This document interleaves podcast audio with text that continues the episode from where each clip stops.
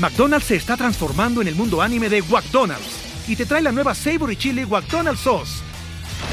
Los mejores sabores se unen en esta legendaria salsa para que tus 10-piece chicken wack doggets, papitas y Sprite se conviertan en un meal ultra poderoso. Desbloquea un manga con tu meal y disfruta de un corto de anime cada semana. Solo en WackDonald's. ¡Badabababa! ¡Go! En McDonald's participantes por tiempo limitado hasta agotar existencias.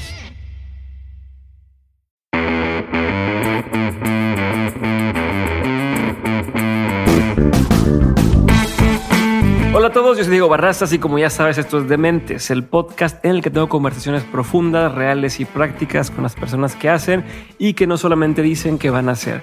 La trayectoria de mis invitados habla por sí sola, algunos podrán estar de acuerdo o no con su forma de pensar, pero lo que no pueden negar es que están logrando cosas y creando un nuevo camino para acercarse a cumplir sus sueños. Mi intención con estas conversaciones es entender los porqués, los cuándos, pero más importante entender los cómos de lo que hacen para que ustedes y yo podamos trasladarlo a nuestra vida y negocios y podamos tomar decisiones que nos ayuden a dar el siguiente paso hacia adelante.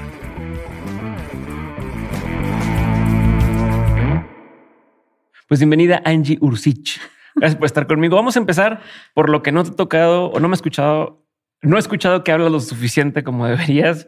Ya sobre Yema, ¿no? Te he visto en varios episodios de otros podcasts y demás, y los últimos 5 minutos se los dedicamos a lo que estás haciendo hoy. Entonces hoy voy a empezar al revés. Y quiero saber en qué punto está hoy Yema y de ahí nos iremos yendo hacia atrás y adelante. Pero hoy ¿qué es Yema? ¿No? Después de pandemia, después de ya varios años de que arrancaron. Y ¿cuál es la visión de Yema al momento? ¿Qué es? ¿Dónde están? ¿Y cuál es la visión ahorita? Súper, claro que sí. Muchas gracias. Yema es... Bueno, la visión de Yema es proveer bienestar para todos. Obviamente es una visión amplia que podríamos haber tomado 25 caminos distintos para llegar ahí. Nosotros el camino que tomamos es el que está relacionado al consumo de todos los días. Uh-huh. Y la manera en la que lo queremos alcanzar ha cambiado bastante desde que hemos comenzado. Como comenzamos, era un supermercado de marca propia. Es decir, que íbamos a tener todos los productos de un supermercado vendidos solamente en nuestro canal y todos los productos que vendiéramos iban a ser de nuestra propia marca. Ok. O sea, en lugar de decir, bueno, empiezo con una sola cosa y veo dónde venderla y la meto en Amazon, la meto en tiendas, la meto en mi tienda en línea, te fuiste por todo. Exactamente. Ok. Sin miedo. Va. Para dar un poco más de contexto, en el momento en el que comenzamos, bueno, creo que siempre hemos tenido como referencia un modelo que existe en otros países, o sea, es un modelo que existe en muchos países. En Estados Unidos en particular está Trader Joe's, que es el modelo que amamos. Mis dos co-founders y yo somos fans de Trader Joe's y lo tomábamos como referencia. Es particular porque es un modelo que existe desde hace 30 años, que ha evolucionado muchísimo, que de hecho ellos comenzaron vendiendo productos de diferentes marcas, empezaron vendiendo muchísimo alcohol, etcétera, y ha ido evolucionando a ser lo que hoy es un supermercado de marca propia. Como 90% de su catálogo son productos de marca Trader Joe's. Poca gente lo sabe. Uh-huh. Lo que pasa es que hacen un branding muy distinto de un producto a otro. Tío, o sea, no está todo homogéneo. No, entonces, para nada. Yo pensaría que todos eran distintos y no sabía que era todo igual. Así es. Y de hecho, no solamente eso, sino que también comunican poco sobre el hecho de que todos sus productos son clean label, etiqueta limpia. O sea, que al igual que Yema, este concepto de no poner ningún ingrediente que sea nocivo para la salud o el medio ambiente en los productos que hacen. Okay. Y comunicar sobre todos los ingredientes que están en la... Ellos no lo promueven tanto. No tanto. O sea, lo hacen, pero no lo empujan. Ajá, exacto. ¿Por? ¿Cuál sería la estrategia tras de eso? Yo creo que es algo que hemos querido hacer desde el principio y al final como que siempre nos terminamos cambiando para hacer que la gente se atreva a cambiar hábitos más fácilmente. Y hay muchos ejemplos de empresas que justamente igual y ahí te puedo dar muchísimas explicaciones y muchísimos ejemplos uh-huh. de cómo... Yo creo que el imaginario colectivo que tenemos de todo lo que es mejor para la salud y el medio ambiente es considerado como que aburrido, sabe feo, insípido, no funciona, de losers, no para mí, etc. Okay. Y tomamos muchísimo a Trader Joe's como ejemplo, pero también una cadena de restaurantes que es completamente vegana y que nunca te dice que es vegana. Ya. Yeah. O sea, como que en lugar de usarlo como un anzuelo, que algunos serían de, no, nuestros productos son orgánicos, naturales, no te hacen nada. Eso puede causar que mucha gente diga, ah, pues no me interesa. En cambio, oye, nomás está rico, pruébalo y después te enteras que está chido para tu salud también. Exactamente. Okay. Ese es el trick. Okay. Supongo que ese es el trick, pero... Sí, pero entonces... me hace mucho sentido. Ajá. O sea, hay cosas que yo no pruebo nomás porque me dijeron que es de cierta... Es plant-based, se me hace que no me va a gustar. ¿Así? Ya me ha pasado de estar en la tienda, entra una persona y... ¿Pero qué? Son puros productos más naturales. Ah, gracias. Y se van. Y se van y yo... Porque también dices, vas a dar menos y va a ser más caro, ¿no? Sí. Vas a dar menos, va a ser más caro. O sea, mil razones que hacen que te bloqueas y yo creo que ese es el principal desafío en el que estamos. O sea, si queremos hacer que la gente cambie de hábitos... O sea, si a mí me preguntas cómo haces para que la gente hoy deje de tomar Coca-Cola, la única manera que le encuentro es cambiar el líquido y que no sepan que le cambiaste el líquido. Yeah. Eso es. No se tienen que dar cuenta. No comunicar nada, no decir nueva fórmula, nuevo sabor, nomás poco a poco irle así bajando el nivel de azúcar y de repente ya no tenga nada de azúcar. Exactamente. Y sí, es... creo que una de las cosas que me pasa mucho con las startups en general y con mi startup es que siempre te dicen, ¿no? Que mientras más grande el problema que resuelves, más grande va a ser tu empresa. Ajá. Y Yema es la prueba de que no. Okay. Y creo que, o sea, de manera general, todas las startups que se están atacando a problemáticas que son de como silenciosas. Ajá. Es decir, por ejemplo, el azúcar, el alcohol, son cosas que no te... O sea, no es una quemadura que en ese instante... No es evidente, ¿no? Ajá, no es evidente. Te va matando poco a poco. Ajá, todo va despacito y además lo disfrutas y etcétera. Y dices, no es grave. Y aparte de eso, no toca a todo el mundo de la misma manera. Ajá. Entonces, igual, todas las problemáticas de impacto ambiental, de cambio climático, etcétera, es una cosa que está demostrada que el impacto más palpable es para poblaciones que no son de muy altos recursos, o sea, no sé, calentamiento global, por ejemplo. La diferencia de temperaturas que hay entre los barrios ricos y los barrios pobres, donde hay menos árboles, etcétera. O sea, en una misma ciudad puede ser hasta de 10 grados centígrados y eso, ¿no? O sea, son estas problemáticas que son problemáticas estadísticas. No es lo mismo que, no sé, que... Sí, no es... Ah, pues tengo ganas de... En lugar de hacer ejercicio normal, tener un coach y tener tal, es otro nivel del asunto, pero no es tan así. Exacto. Estudiado, medible. Exacto, sí. Y hacer una medición del transcurso del tiempo. Exacto, no tienes un KPI que estás viendo todo el tiempo de cuánto te está impactando el cambio climático. Okay. Mientras que sí, justo en una empresa, por ejemplo, o sea, todas las empresas que hacen B2B, una vez que has encontrado qué es lo que o sea, cuál es el KPI que está midiendo esta empresa y estas muchas empresas y cómo lo reduces, entonces te atacas a eso y sabes que van a haber equipos de personas que están enfocados en reducir esto. ¿Qué es un KPI para quien no entiende? O sea, ¿en español? Un indicador clave. Ok, perfecto. Sí, es una métrica, es un indicador de performance, de desempeño. Desempeño. Un indicador de desempeño clave. Eso. Okay. Pero te estás adelantando. Quiero regresarme nada más a que me digas la visión. Sí. O sea, aterrizar el estado actual te quedaste en la parte donde me decías, queríamos empezar con hacer un súper que todo fuera marca propia. Sí. ¿Ahorita en qué van? Eso. Pues, bueno, visión... Bienestar para todos. Es a lo que queremos llegar, como queríamos llegar. Entonces, el hecho de, o sea, la idea detrás de un supermercado de marca propia, hay muchas explicaciones económicas, digamos, para hacerlo resumido y yendo a lo más importante, es quitar intermediarios para que al final tu precio de venta pueda ser más bajo y tus márgenes saludables para mantener el negocio. Okay. Entonces, básicamente dices, o sea, en el mundo de hoy en el que existe la tecnología, que puedes vender sin, o sea, disminuyendo muchísimo tus costos fijos, etcétera, deberíamos lograr hacer una empresa que vende un producto de extremadamente buena calidad a 100 pesos y que se ahorra el alquiler por estar en los anaqueles de las grandes superficies, o sea, de los autoservicios, uh-huh, y traspasa ese ahorro al cliente final y mantiene los márgenes que tiene. Lo mantiene saludable. Exacto. Y de hecho, o sea, sí, es súper interesante porque si haces análisis de las estructuras de costos de las grandes empresas de consumo, te das cuenta de que entre un producto que es 100% natural, orgánico, etcétera, y el producto que llamamos mainstream, es decir, el comercial común y corriente, uh-huh, que no tiene ninguna especificidad de naturalidad, tipos de ingredientes, etcétera. Más, sí, que tiene más conservadores, más, ajá, cosas para...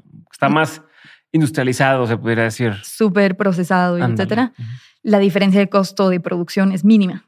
Y después, uh-huh, donde se hace la diferencia gigante del precio final de venta está mucho en, justamente, no lo vas a marketear en cualquier autoservicio, lo quieres poner en tiendas que son más fancy, entonces que te cobran más por estar ahí, donde tienes menos, es más difícil entrar, hay, sí, todo es más caro. Después igual en el marketing, o sea, no es lo mismo hacer el marketing para dentro de una misma empresa, ¿no? Puedo tomar L'Oreal, por ejemplo, uh-huh, que todos conocemos, que tiene diferentes gamas de shampoos, ¿no? Entonces no es lo mismo el presupuesto de marketing que le vas a poner al Fructis, que es lo más básico dentro de su gama, que al... Ay, listo, ya no sé el nombre de... L'Oreal Expert, no sé sí, qué madre, exacto. Sí. Entonces, donde vas a tener ahí una especie de...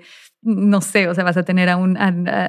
tienes a un embajador de la marca incluso. Exacto, Y tus costos de marketing son gigantes de ese lado, ¿no? Entonces, claro, como que te das cuenta de que lógicamente no debería costar muchísimo más caro, pero en los hechos termina costando muchísimo más caro por todas estas cosas que no tienen tanto razón de ser, ¿no? Sí, y no te agregan al final un valor como cliente, ¿no? A mí, ¿qué me sirve que tengas a X artista de imagen, exacto, de tus shampoos y lo único que quiero es que funcione y que me limpie el pelo? Exactamente. ¿No? Y de hecho, para terminar de dar un poco más de contexto de cuando estábamos comenzando, había una startup en Estados Unidos que estaba funcionando súper bien, que se llamaba Brandless, y que justamente claro, eso, que tenían tiendas así como supermercados en lugares que no eran típicos, ¿o no es esa? No, de hecho nunca tuvieron un lugar físico, pero como se distingue, o sea, como toda su value proposition era, toda su propuesta de valor era que... Uh-huh. Todo el catálogo estaba a $3. No importaba lo que comprabas ahí, lo comprabas en $3. Órale. Y después, o sea, la promesa era, sí, etiquetas limpias, es decir, pocos ingredientes buenos para la salud, el medio ambiente y todos muy claros y declarados de manera súper clara, y etcétera. Y entonces todo su branding era súper fácil, o sea, era todo un color lleno y encima una placa con la etiqueta que te decía esto tiene esto, esto y esto y nada más. Okay.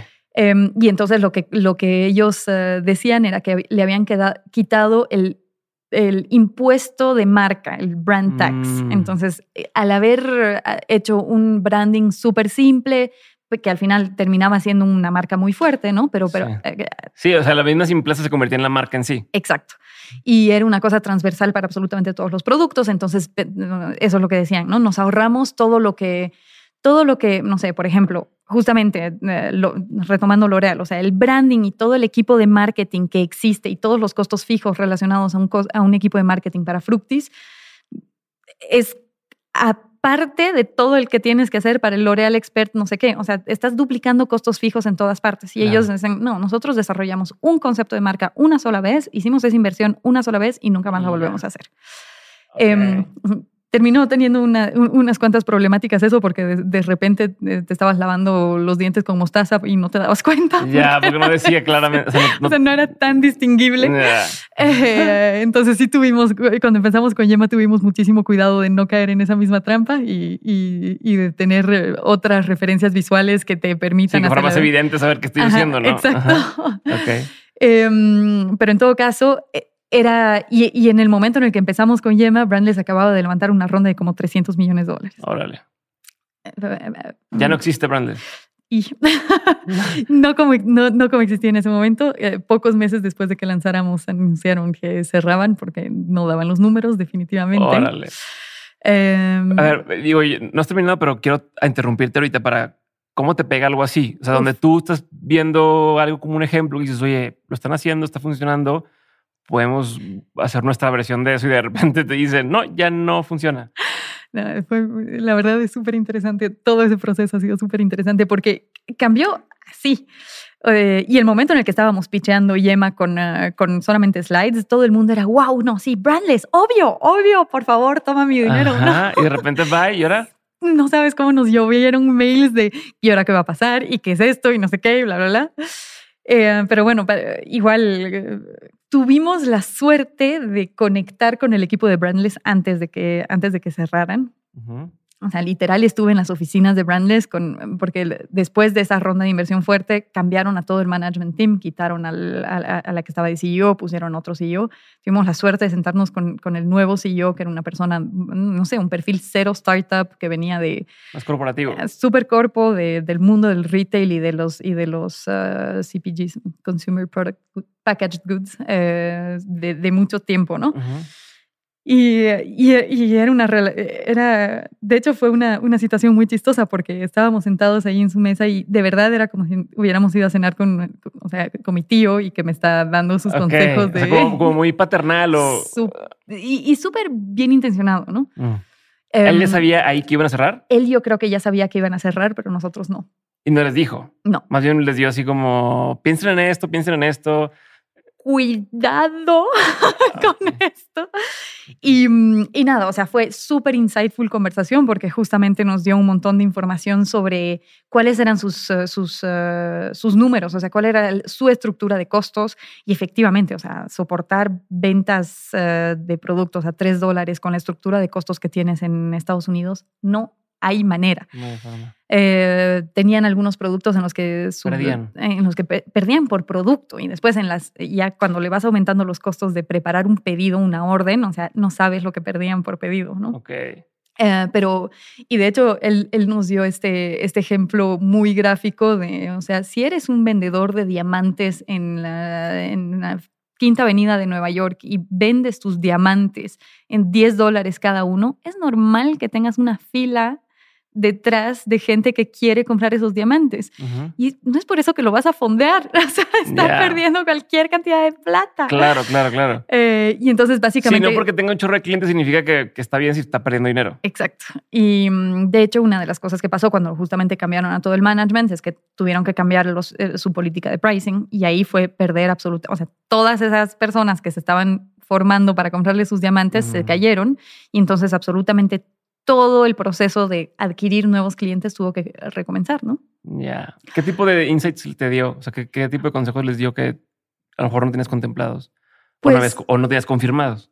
Muchísimo sobre cuidar las estructuras de costos, definitivamente, y de que el precio tiene que ser un precio que te soporte por lo menos, o sea, que tenga... En su conocimiento de la industria previa a Brandless, decía, o sea, márgenes de menos del 28%, no veo cómo una empresa así aguanta. Okay. Después muchísimo push hacia el bootstrapping, hacia hacer las cosas con pocos recursos y a no quemar dinero a lo loco. O sea, tenían unas oficinas, yo puse un pie en esas oficinas y era wow. Tienden a hacer oficinas bien chingonas todas las de este tipo de startups, ¿no? Totalmente. Y él así histérico, así de... O sea, él llegó ahí diciendo qué mugrero hicieron, ¿no? O sea, como está mal manejado. Un poco. Y no pudo rescatarlo. O sea, sí. De hecho, volvió a nacer de sus cenizas Brandless porque fue comprado por una agencia luego. Interesante, de hecho, porque la empresa fue adquirida por una agencia de branding después, una agencia de marketing después. Y hoy en día sigue existiendo Brandless, solamente que ahora solamente venden productos de personal care, lo que tiene muchísimo sentido porque los márgenes en esa categoría son muchísimo más altos que en comida. Uh-huh.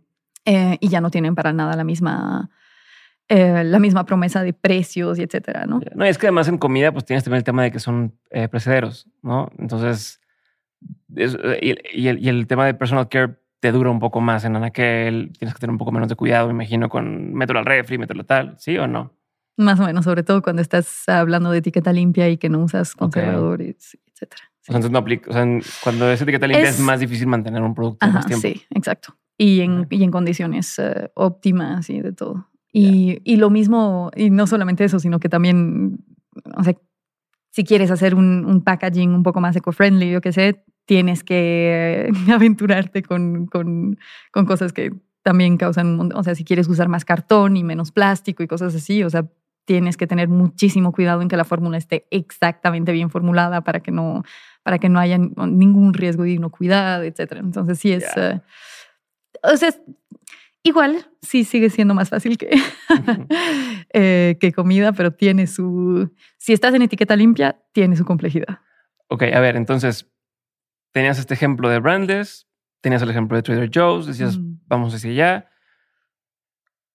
Cierra Brandless o la versión que conocemos de Brandless. ¿Qué pasa después? Pues... ¿Ya habías hecho algún producto? O sea, ¿qué tenían empezado? Sí, ya teníamos bastante avance, la verdad. Y estábamos... o sea, ya teníamos, no sé, unos buenos 6-7 meses funcionando para el público. O sea, ¿habían empezado en el 2018? No, empezamos a trabajar en Yema en febrero del 2019 y lanzamos las ventas en octubre del 2019. Okay. Y en octubre del 2019 teníamos 50 productos de nuestra marca. ¿Todos marca propia? Todos marca propia. Te voy a tener que preguntar más sobre eso. Pero... y... súper interesante proceso, demasiado largo. Learning número 1, así si es que vuelvo a empezar una startup, no pasar por algo que tenga un proceso tan largo antes del lanzamiento. Eso de que siempre me, como persona de startup, te hacen hablar del MVP, no sé qué. Y yo, si mi MVP pude lanzarlo después de 8 meses, o sea, lo hice todo mal. No lo hicimos todo mal, o sea, creo que... Sí, pero no fue bajo el modelo tradicional de hacer una prueba rápida, checa, y sí, bueno, vas a traer. Exacto. Que creo que es la primera vez en la que llegamos a la conclusión de que, ok, esto no es un modelo de startup estándar, como están de moda, ¿no? Que después ha sido una sucesión de confirmaciones de eso, pero bueno. La cosa es que sí, y yo creo que Brandless debe haber cerrado por ahí de junio del 2020. No, tal vez un poquito antes, pero bueno. La cosa es que nosotros ya teníamos varios productos andando. No esperamos a que cerrara Brandless para darnos cuenta de varias cosas. Por ejemplo, ellos no hacían, nunca habían contemplado tener un punto de venta físico. Hacían de vez en cuando, muy de vez en cuando, pop-ups, y eso es todo. Nosotros desde el principio quisimos tener presencia física, y creo que esa es una gran diferencia también y gran privilegio de estar en México versus Estados Unidos. O sea, claro, el costo es más bajo. Las rentas no tienen absolutamente nada que ver, ¿no? Y más todas las políticas que te ponen allá para abrir un local y tantas cosas de máximo tantas personas y como muchos que debería ser lo estándar también aquí, ¿no? De, oye, que esté bien hecho para incendios y que tenga todas las medidas de seguridad y tal, que aquí no pasa tanto, pero te eleva los costos allá también. Y seguros y tal. Todo, o sea, respirar te cuesta caro en Estados Unidos. Y sí, y acá no era exactamente lo mismo y yo creo que también, o sea, es ad hoc o sea, es totalmente coherente con el modo de consumo en México. En México hay menos compras por internet que en Estados Unidos, es evidente. Y para este tipo de productos prácticamente todo pasa por el probarlo, ponerte en la piel, comerlo, etc. Y entonces empezamos sí con la tienda en línea andando, pero también pusimos muy rápidamente, bueno, estábamos en varias ferias tipo La Lonja, ese tipo de cosas, y después también pusimos islas dentro de plazas comerciales.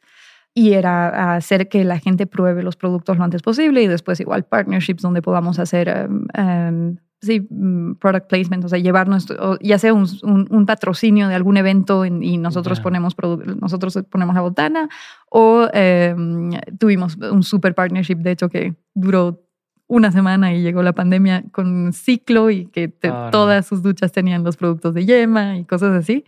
Ah, porque esa es otra, ¿no? Y en hoteles, un spa, o cosas así puedes empezar a... Okay. Exacto, sí. De hecho, sí. Desde el principio hemos tenido muy, muy buenos aliados. No sé, Casay, o sea, como que muchas empresas también que estaban empezando al mismo tiempo que nosotros. Entonces, súper cool. Pero bueno, llegar a la gente físicamente y que prueben nuestros productos lo antes posible. Esa fue nuestra principal estrategia de venta desde el principio. Después también abrimos la primera tienda en la colonia Roma por diciembre del 2019. Ya empezamos a trabajar en el proyecto de nuestra tienda grande que iba a abrir en abril del 2020 en L'escandón, que al final tuvo que retrasarse bastante y etcétera. Estábamos en una exposición que se llama Van Gogh Alive, pero así el mejor placement que podríamos haber tenido. Desde el principio sí buscamos estar en puntos físicos. Y también, o sea, sí, creo que ahí el marketing online en México está igual... Creo que ahí es donde se compensa con la diferencia de costos en Estados Unidos. Es extremadamente caro acá porque justamente es muy poca la propensión de la gente a comprar en línea después de haber visto un online ad. Sí, a lo mejor lo vieron y después van a la farmacia a comprar el producto o lo que fuera. Exactamente. Eso es exactamente lo que nos pasa. Vi sus publicidades y después van a la tienda. Ok. A ver, entonces, nada más para terminar esta parte, porque ahorita me voy a escarbar en varias de las cosas que dijiste. ¿Qué pasó cuando cierra Brandless y ustedes dicen, bueno, están en medio de pandemia, ¿no? No tenías ya este tema de los pop-up stores o de la tienda física, ya no era una opción en ese momento. Sí. ¿Cómo sobrevives? ¿Qué pasa con los 50 productos que tenían, ¿no? 50 diferentes, ¿cómo se le dice? Unidades. Referencias. SKUs. Ajá. Pues seguimos agregando productos a nuestro catálogo, pero igual, otra de las cosas de las que nos damos cuenta es de que bueno, para empezar, para seguir desarrollando más productos, la inversión necesaria era colosal. Necesitábamos tener bolsillos muchísimo más profundos. Más fábrica de todo. O sea. Es un proceso súper largo, increíble, la verdad. O sea, no tenemos nuestras propias fábricas, pero vamos y trabajamos muy de la mano con los proveedores con quienes desarrollamos la fórmula o receta. Pero es súper tardado, es muchísimo más complejo, etcétera. Y otra cosa de la que nos dimos cuenta es que estábamos agarrando tracción como canal. Está bien para este tipo de productos, porque nosotros sí desde el principio usamos como gancho el hecho de que somos etiqueta limpia. Y nos dimos cuenta de que existía una cantidad de marcas mexicanas buenísimas que cumplen con nuestros estándares de calidad y que podíamos ofrecer en precios que se nos hacen accesibles. Y nada, y está buenísimo ser una plataforma más para estas marcas que... Sí pueden entrar y que muchas están en los autoservicios y en las cadenas de supermercado grandes, pero no es lo mismo porque en Yema nuestro objetivo no es tener 30 opciones de pasta de dientes, vamos a tener 2 o 3. Entonces, si estás dentro de Yema, entonces eres muchísimo más visible porque no estás compitiendo contra 30 marcas, estás compitiendo contra 2.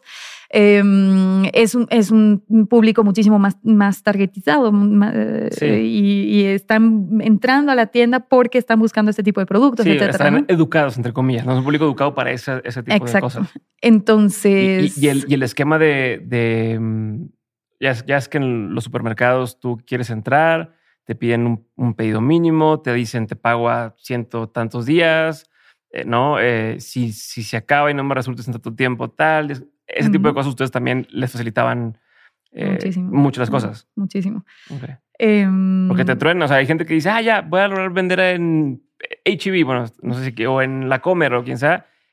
Y puede ser una maldición no disfrazada de un beneficio, que al final terminas quebrando porque no tienes la capacidad de estar produciendo eso y mantener el... Exacto. Y sí o sí te tienes que endeudar para producir lo que les estás vendiendo. Ajá. O sea, necesitas un capital de rotación muchísimo, o sea, muy, muy, muy alto. Hoy en día ya existen un montón de empresas que hacen un montón de soluciones financieras para alivianar esto, pero sigue siendo una cosa súper complicada y sí, siempre hemos querido encontrar un buen equilibrio en el que las marcas que venden con nosotros no tengan que esperar tanto tiempo para que les paguemos, tener muchísimo mejores condiciones. Hacemos compras mínimas que pueden ser realmente mínimas, que igual a nosotros nos sirve para ver si efectivamente se movería el producto o no, y etcétera, ¿no? Entonces sí damos... Generalmente nos quieren bastante las marcas que metemos a nuestro catálogo, porque sí son mejores condiciones que las que tienen en un supermercado normal. Y muy rápidamente agregamos otros productos a nuestro catálogo. Esa fue uno de los primeros pivots uno de los primeros cambios grandes de dirección de nuestra visión. Y buenísimo, o sea, sí, nos funcionó súper bien, porque así mucho más rápido puedes llenar efectivamente todos los pasillos del supermercado, puedes empezar a volverte una opción de supermercado para la gente. Cada una de esas marcas se trae tráfico también a ti, exacto, te descubre más fácil. Ajá, exacto. Okay. Y está buenísimo, o sea, sentir que estás haciendo crecer, Al final el objetivo es que haya bienestar para todos, no es que nosotros ganemos el mercado. Entonces, y crecemos juntos, está buenísimo. Okay. Y después, la otra cosa que también cambió es lo de solamente nuestro canal. Y creo que esa es otra de las cosas donde, sin darnos cuenta, estábamos poniendo una gran barrera. O sea, nosotros queríamos que esto sea más accesible, pero te estamos obligando no solamente a cambiar los productos, sino también cambiar el canal. Y eso era tirarnos un balazo en el pie. Y hacer que sea más complicado comprar Yema para quien sea, ¿no? No más complicado, pero no sé, si ya tienes tu... Sí, no era conveniente. O sea, a lo mejor tenía que ir al otro lado de la ciudad o tenía que pedirlo en línea, pero no tengo tarjeta de crédito, entonces ve y paga en Oxxo para tal. O sea, sí, ya tienes tu membresía de Cornershop, entonces ¿por qué voy a pagar envío en otra tienda, etcétera? Entonces estábamos poniendo una barrera gigante y eso lo cambiamos. Eso también cambió bastante. Empezamos a vender, entre Cornershop, Corits, etcétera, pero también empezar a entrar con los productos de marca Yema a las cadenas de farmacias, supermercados, tiendas y etcétera, que la gente ya usa y a donde la gente ya va. Y eso igual, o sea, nos ha funcionado súper bien porque es otra manera en la que la gente empieza a conocernos, de repente entramos a, no sé, de lo que teníamos solamente una tienda, de repente estábamos con las farmacias San Pablo, por ejemplo, que es una de las primeras cadenas de farmacias a las que entramos. De repente estábamos en 17 zonas completamente distintas de la ciudad. Entonces te da un alcance increíble y aparte es... Al final son pedidos grandes, entonces hace que nosotros... Se capitalicen. Ajá, y además que justifiquemos una de las cosas cuando compramos nosotros a nuestros proveedores es que sí tenemos que comprar una cantidad mínima para que produzcan nuestra pasta de dientes marca Yema. Yeah. Para el productor solamente tiene sentido si compramos un mínimo. Y cuando recién estábamos empezando, ese mínimo era gigante para nosotros. Ya te entendí. Okay. Entonces cambia completamente el tipo de volúmenes que puedes, pedir manejar. Y entonces disminuye ahí tu costo unitario y etcétera. Entonces es ahí donde realmente... El mundo de consumo es un mundo de volumen y la escala se obtiene a través del volumen y de los volúmenes que vendes, ¿no? Entonces, si te entiendo bien, empezaron marca propia, solo productos nuestros, solo nuestro canal.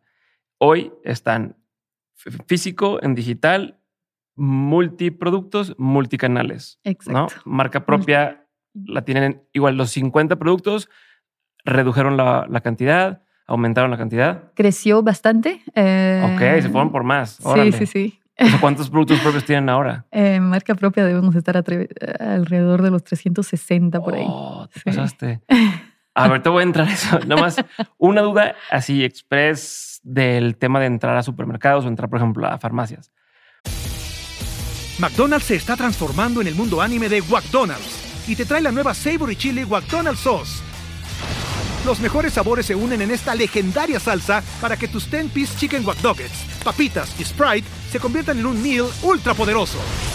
Desbloquea un manga con tu meal y disfruta de un corto de anime cada semana. Solo en McDonald's. ¡Badabababa! ¡Go! En McDonald's participantes por tiempo limitado hasta agotar existencias. ¿qué tanto realmente se vende ya estando ahí? O sea, uno tiene la idea, ¿no? De hoy, yo tengo, no sé, tengo este suplemento. Si lo logro colocar aquí, se vende solo, ¿no? Y ya voy a empezar a vender más y tal. ¿Qué tan verdad es eso? ¿Qué tanto no? ¿Qué tanto? Pues ahí está y se queda ahí la verdad. Sí, nos ha tocado de todo. Y es súper interesante, de hecho, porque varía muchísimo según el canal. Y para eso es que está buenísimo también que tengamos 300 y tantos productos, porque le hemos variado mucho. Y hay ciertos canales donde lo que se vende súper bien en Farmacia San Pablo no se vende para nada en el otro. Okay. Y efectivamente, no, o sea, en todos los canales, en algún momento nos han devuelto producto que no se ha logrado vender. Uh-huh. Y poco a poco vas optimizando, ¿no? Y vas dejando los productos que sí se venden, y varía muchísimo según... O sea, cada canal tiene una clientela que es bien distinta, claro. Bien distinta, con un poder adquisitivo completamente distinto, que están buscando productos. O sea, tiene sentido que cuando vas a una farmacia estés buscando más cuidado personal o cosas así. Entonces, es una intención de compra distinta. Ajá, exacto. Pero sí es una diferencia. O sea, sí hace una diferencia el entrar a un canal así distinto en cuanto a volumen de venta. Ah, o sea, muchísimo. Sí conviene. ¿O no? Creo que tenemos la suerte de tener... Dime. Es que si solamente tuviera un SKU, si solamente tuviera una referencia, probablemente me hubiera pasado que hay canales donde simplemente no pegamos y bye. Okay. Pero como hemos podido variar, en todos los canales en los que estamos funcionando. Ok. A ver, entonces muero varias preguntas. La primera es... ¿Cómo sobrevives 8 meses desarrollando un producto antes de tener una sola venta? ¿No? O sea, y desarrollando 5... Si ahorita alguien dice, voy a empezar una tienda en línea y voy a vender X, un shampoo, ¿no? Es un tema desarrollar la marca, las pruebas, decir, ok, este es el bueno, montarte a la tienda en línea, montar todos tus funnels de venta, tal, es un pedo. Ustedes hicieron 50 productos. ¿Cómo? Y todos tienden línea de desarrollo propio y de todo. Ajá, justo por eso. O sea, es multiplicaron eso por 50 antes de tener una sola venta en 8 meses. 8 meses suena mucho, pero cuando lo ves que son 50 productos, dices, mames, qué rápido se hizo esto. Explícame un poquito más de cómo lo haces en todos los aspectos, ¿no? Desde el lado del punto de vista, si quieres podemos empezar con cuál es el camino natural de crear un producto nuevo. Decir, mira, tienes que buscar a esto, tienes que pedirle... O sea, esa parte, pero también en Yema de cómo se organizan, ¿no? Cuánta gente es. Al principio eran 6 personas, no sé cuánta gente es ahora, pero o sea, ¿quiénes tocan esto? ¿Cómo lo van coordinando? Y luego la parte de cómo sobrevives 8 meses sin eso, ¿no? No sé si fue por levantar capital, pero entonces si me puedes empezar a desmenuzar todo esto, te agradecería un montón. Sí levantamos capital y eso es lo que nos permitió tener gas durante todo ese tiempo, porque sí es un periodo largo, y durante esos 8 meses, yo creo que sí, empezamos, digamos, el 1 de febrero éramos 3, y el día que lanzamos el 19 de octubre éramos 28, una cosa así. Entonces creció muchísimo el equipo en todo ese tiempo sin tener un peso de ventas, y... las primeras personas que contratamos fueron las personas justamente del equipo que llamamos merch en merchandising, es decir, las personas que se encargan del desarrollo de producto. Entonces teníamos una nutricionista, un ingeniero de alimentos, un ingeniero químico, una persona que ya tenía mucha experiencia haciendo desarrollo de producto, que de hecho... desarrollaba producto, la línea de muebles de Linio, trabajaba conmigo. Okay. Diane, genial. Ella fue la primerita, de hecho. Entonces no era realmente... Pero muebles no es lo mismo. No era para nada lo mismo. Ella fue la que llegó como encargada de cuidado personal, de hecho. Y muy rápidamente contrató al ingeniero químico que nos ayudó a hacer lo de las formulaciones y de todo. Sí, ese era el principal foco. Conseguir, y de hecho era cuando hacíamos nuestras primeras sesiones de pitch con cualquier inversionista, lo primero que nos decían era tener proveedores va a ser complicadísimo, nadie les va a querer producir, nadie como ustedes piden, no van a tener control, etcétera. Y ese fue el primer gran check de, ok, sí, o sea, sí se puede. Ok, o sea, sí lo... Pero ¿cómo les dices la vuelta a los inversionistas? ¿Cómo les haces ver que sí se puede? Les dices, o sea, porque tu modelo de negocio era un modelo de negocio que no se había visto en México, que, bueno, en Latinoamérica, tan evidente que... O sea, que seguramente te iban a decir, no, pero es que no es tan escalable o no es como para bicis o no es lo tradicional y a ver, ¿y qué equipo tienes? Y todas estas cosas que te dicen siempre cuando vas a pichar. Ahí creo que son dos cosas que jugaron, o sea, que fueron completamente claves. O sea, definitivamente estaban invirtiendo en el equipo, que es, y principalmente es Lohen, que es mi co-founder, que es co-founder de Luna, que... Obviamente es un caso de éxito increíble para México y ya había demostrado que, o sea, de lo que era capaz. Entonces es y, o sea, y eso, decían, no creo que vaya a crecer, o sea, no creo que vaya a funcionar, pero las invierto por esto, así o no, qué? Tampoco. No, y en ese momento también el segundo factor que estaba jugando muchísimo en nuestro favor era la ronda de Brandless. Okay. Okay. O sea, entonces había como esas ganas de decir, bueno, si ya está funcionando, no me quiero quedar atrás. Sí, y además, o sea, creo que todo el... O sea, es muchísimo la moda del DTC, el Direct to Consumer, que es exactamente el mismo modelo que Luna, que Ben and Frank. Entramos a un sector donde hay demasiados intermediarios en la cadena de valor y entonces eso hace que los precios sean muy altos, que la experiencia de compra sea mala, que haya poca tecnología porque son actores gigantes antiguos, etcétera. Entonces como que llegas y dices, ok, ya hay el Ben and Frank para los lentes, Luna para los colchones, entonces nosotros somos Yema para la comida y para el supermercado. Entonces, y siguen habiendo hoy en día empresas de directo al consumidor que se están fondeando y que lo están logrando.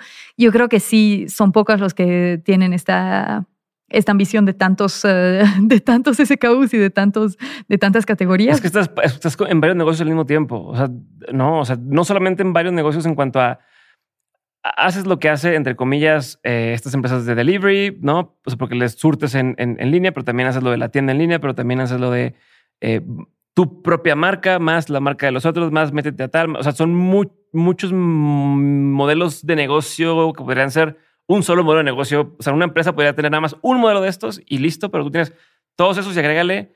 No es, oye, y nada más hacemos productos de belleza. Entonces, no, es todas las categorías. Entonces, tienes unos grados de complejidad muy altos. Sí. ¿Cómo lo administras? ¿No? Y no se me ha olvidado el tema de dame el caminito de producir un producto nuevo, pero ya que entramos en esto, ¿cómo administras eso? ¿Cómo administras y cómo vendes la idea? Digo, ahorita ya no estás levantando capital en este momento, ¿no? Pero en ese momento, ¿cómo estaba la onda? Creo que hubo mucho de justamente estos checks de que lo primero era proveedores. No lo van a lograr. Ya, bueno, ya lo logramos. Ahora podemos hablar de la siguiente ronda. Y eso era, o sea, bastante... Eso sí nos ha servido mucho, o sea, de que a cada uno de los question marks, de los puntos de interrogación que tenían los inversionistas potenciales, les hemos dado una respuesta. Okay. Sí lo hemos logrado. Y hay un montón de cosas, es que en este modelo de negocios, como en la sociedad entera, es cuestión de construir patrones que ya están muy clavados. Pero efectivamente, la industria siempre se ha organizado por las marcas de un lado y los retails, o sea, o las cadenas de supermercado por el otro. Y entonces, efectivamente, necesitábamos hacer nuestro propio software porque no había, para el desarrollo de producto, no había nada que a ti como usuario del software de desarrollo de producto te considere como a la vez la marca y el distribuidor, ¿ves? O sea, y para todo ha sido así. Efectivamente, estamos rompiendo patrones porque no somos lo habitual y lo estamos logrando y lo estamos haciendo con relativamente poco capital y equipo bastante reducido. Creo que hemos tenido un equipo súper rifado en todas las áreas. Se han echado sin miedo no sé, o sea, desafíos altísimos y no sé, y al final Hay veces en las que yo me pregunto cómo lo hacemos, pero sí, no sé, simplemente lo hemos logrado y creo que sí. Bueno, entonces tal vez volviendo un poquito al cómo nos organizábamos en un principio y cómo le dimos la vuelta a lo de los proveedores, es que no es lo mismo. Justamente cuando tienes un proveedor, y creo que al estar comenzando llegábamos a proveedores que no son gigantes y tampoco son muy pequeños, entonces son suficientemente grandes. Son de ese tamaño que quieren entrar a las grandes ligas, pero no pueden, y al mismo tiempo ya están hartos de pequeñas marcas que son pequeños volúmenes y no sé, como que estábamos en ese punto caramelo en el que era un volumen suficientemente grande como para ser interesante. Uh-huh. Teníamos capital, entonces podíamos fondear la compra de volúmenes que tenían sentido, y al mismo tiempo no éramos los espantosos de las grandes cadenas y uh-huh. de las grandes empresas que tienen no sé, armadas de negociadores duros, sí, claro. y condiciones súper difíciles y no sé qué, y que ellos son así como el pequeño actor frente al grande. Ahí ellos podían jugar como que... Okay. Y las relaciones que hemos ido desarrollando han sido buenísimas porque llegábamos en modo, ok, tenemos una capacidad de nosotros producir mínima y nula, de producir nula, pero de desarrollar y de conceptualizar este producto, de definir este producto relativamente reducido. Entonces era de verdad llegar en modo colaboración con ustedes, okay. y verdadera consulta a sus expertos, y ustedes tienen in-house un pool de ingenieros y nosotros no somos los expertos, entonces era una conversación súper cool. Yeah. Y yo creo que eso, caímos bien por raros. Al principio era así de, pero ¿cómo? Así tiene que haber un gato encerrado acá, porque ya están acostumbrados así al cliente micromanager que no les da, no sé. Sí, claro, que no les da entrada, es lo que necesito, listo, y uh-huh. ya. Okay. Y entonces desarrollamos buenas relaciones con justamente el tipo de partners que son del tamaño que también era punto caramelo para nosotros, ¿no? Uh-huh.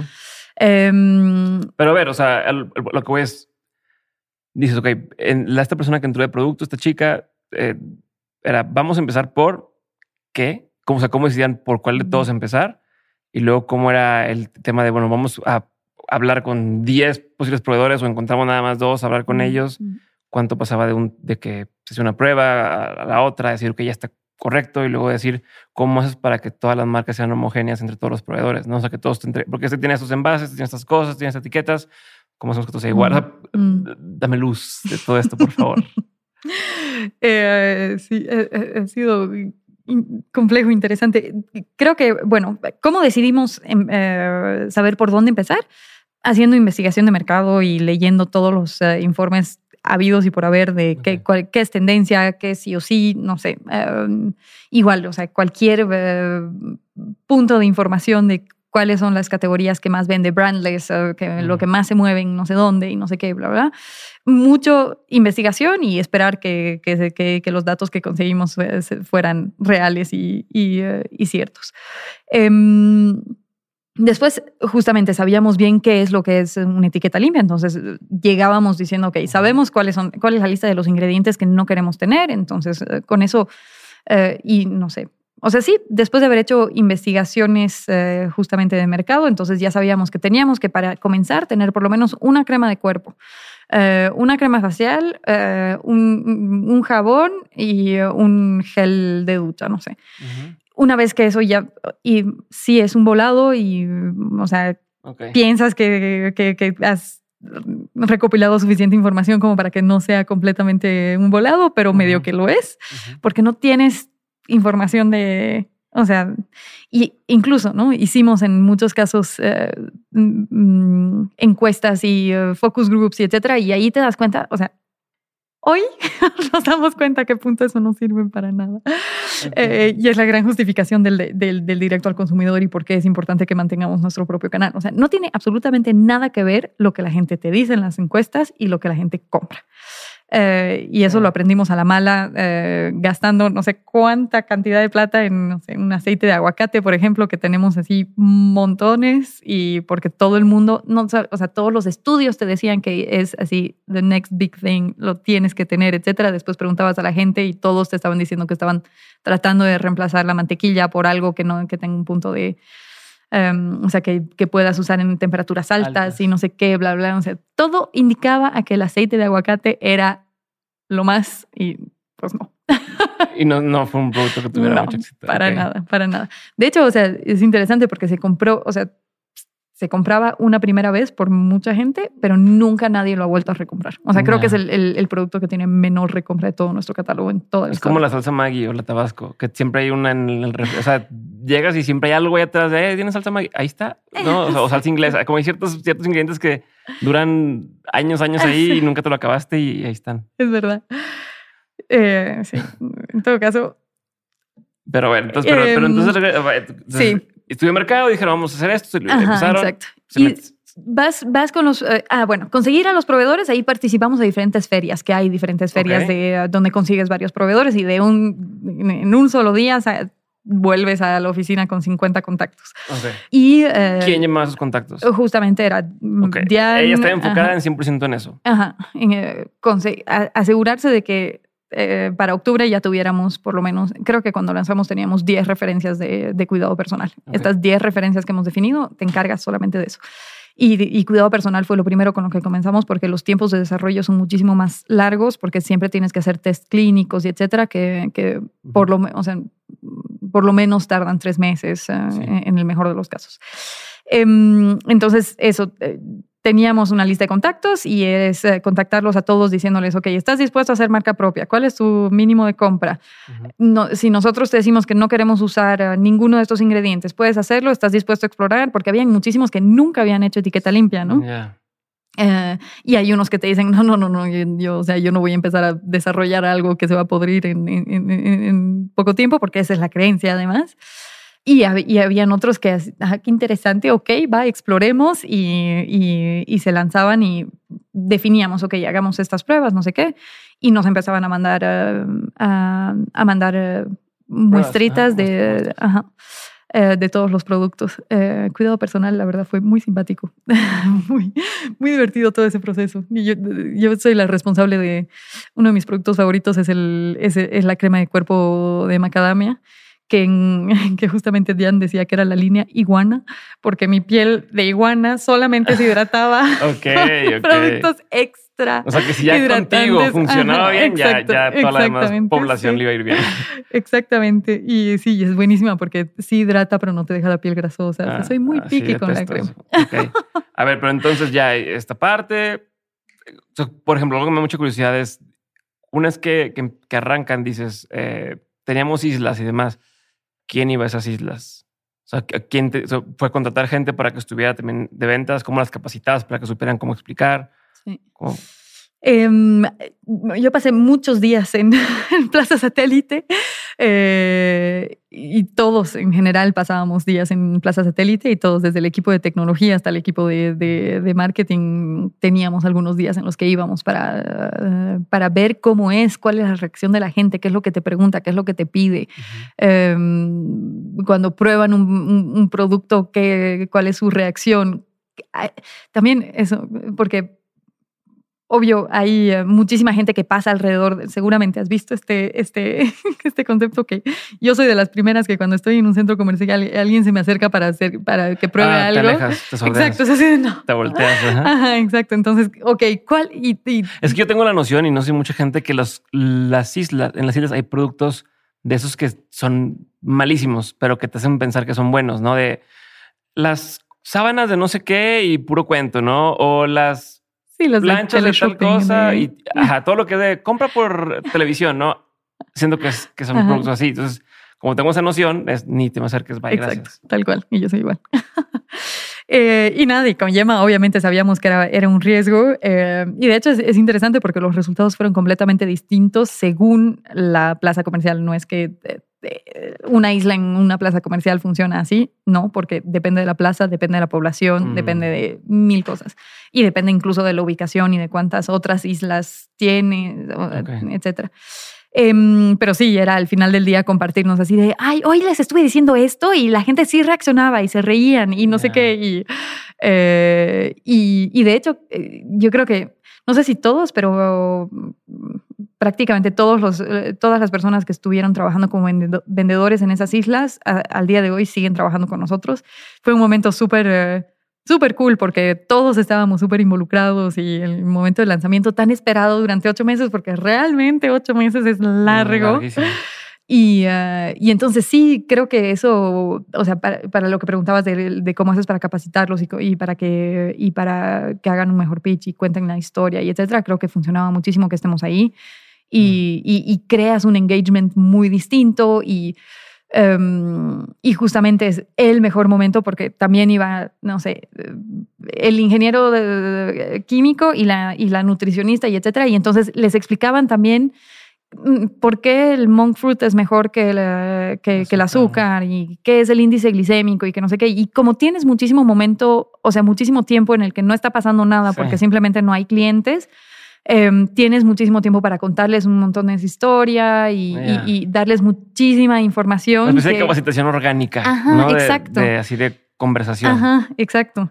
Y yo creo que son además las mejores capacitaciones y las más sinceras, porque es muy de, o sea, no lo estás haciendo bajo ningún tipo de presión. Uh-huh. Y entonces el consejo que estás dando es realmente de un cuate a otro cuate. Y ahí es el verdadero, la mejor manera en la que haces recomendación.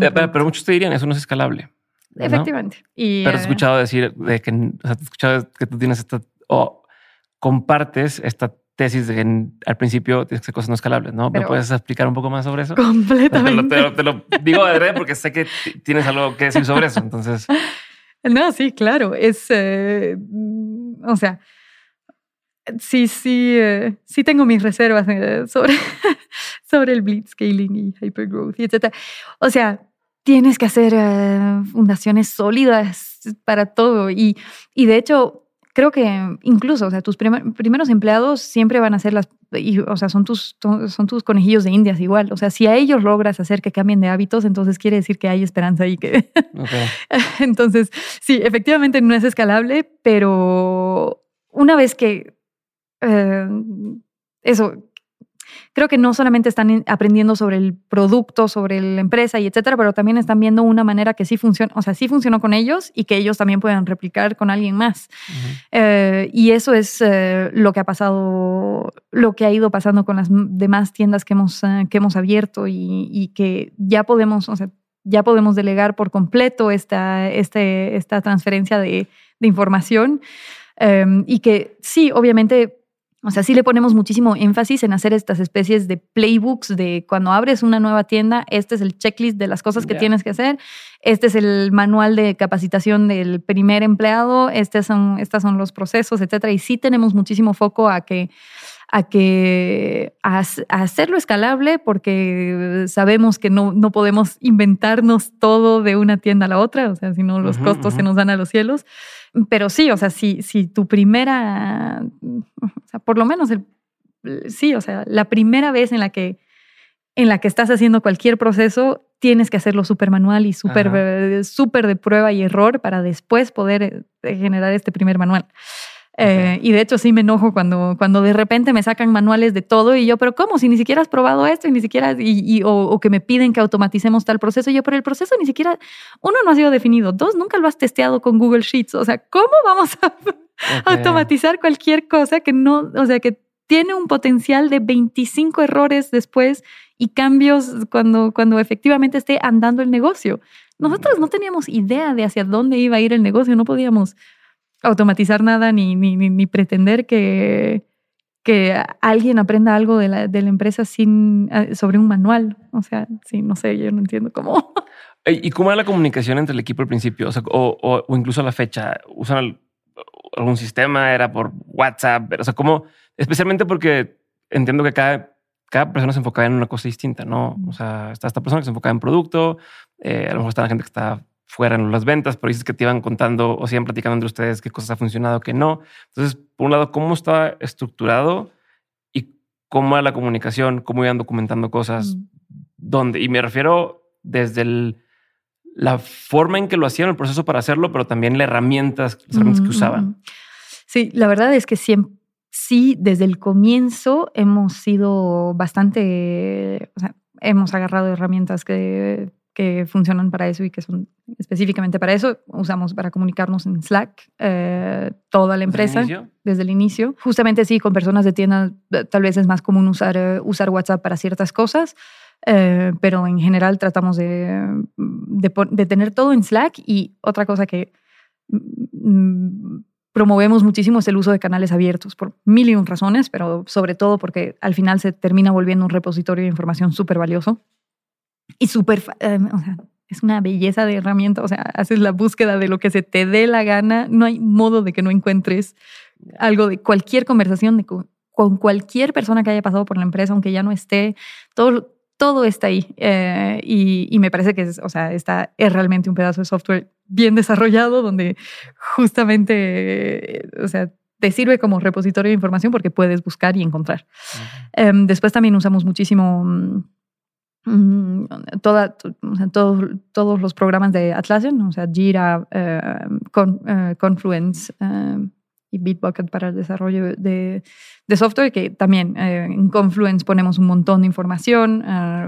Sí, tratamos de mantenerlo bastante al día, y después igual usamos Google Drive, y ahí ponemos un montón de documentos, que todo igual, la política es que todo esté en folders compartidos. Ok, todo sí. Es transparente. Ajá, exacto. Sí, uno de los valores de la empresa en la transparencia está en las etiquetas, pero también en nuestra manera de funcionar y en nuestra manera de trabajar. Okay. Muchísimo empuje a que seamos transparentes y seamos abiertos y que no hay aquí, no hay ninguna razón para que hayan secretos. Okay. Vengo de una experiencia profesional antes de Yema donde había muchísima retención de información y, me doy cuenta de lo nocivo que es eso para una organización cuando está creciendo. Okay. Entonces sí, desde el principio hemos sido súper enfocados a que... todas las conversaciones se hacían en público, por así decirlo. Exacto. Pero a ver, ¿hasta qué grado? Porque de pronto no puedes caer en preocupar mucho a tu equipo. No sé, hoy estamos teniendo broncas para vender o... nos quedan 2 meses de vida, por decirte algo, y entonces eso lo compartes ahí y que se preocupe la gente, o ese tipo de cosas las manejas aparte. ¿Hasta qué grado sí, hasta qué grado no compartir? Sí, creo que es importante que la gente esté enterada de qué es lo que está pasando, definitivamente. Y en todo, lo que más ansiedad provoca es el no saber. Claro. La incertidumbre. Sí, exacto. Entonces sí tratamos de ser bastante transparentes cuando las cosas no están yendo tan bien, etcétera. Tenemos un all hands semanal donde hablamos mucho sobre qué es lo que está pasando y tratamos de decirlo abiertamente. Después, sí, no creo que haya... nunca hemos tenido la necesidad de ponerlo en el canal general, digamos, de Slack por escrito, así de channel, aquí todos sepan que uh-huh. Nunca hemos llegado a ese punto. Hemos estado en momentos críticos y difíciles y donde hemos tenido que tener conversaciones, pero es más en juntas, all hands, justamente, más que ponerlo por escrito. Uh-huh. Y después, sí, por ejemplo... el feedback o el reportes de problemas, de cualquier cosa, siempre, creo que es súper importante que lo pongamos en los canales abiertos porque así, creo que le quitas muchísimo la carga de...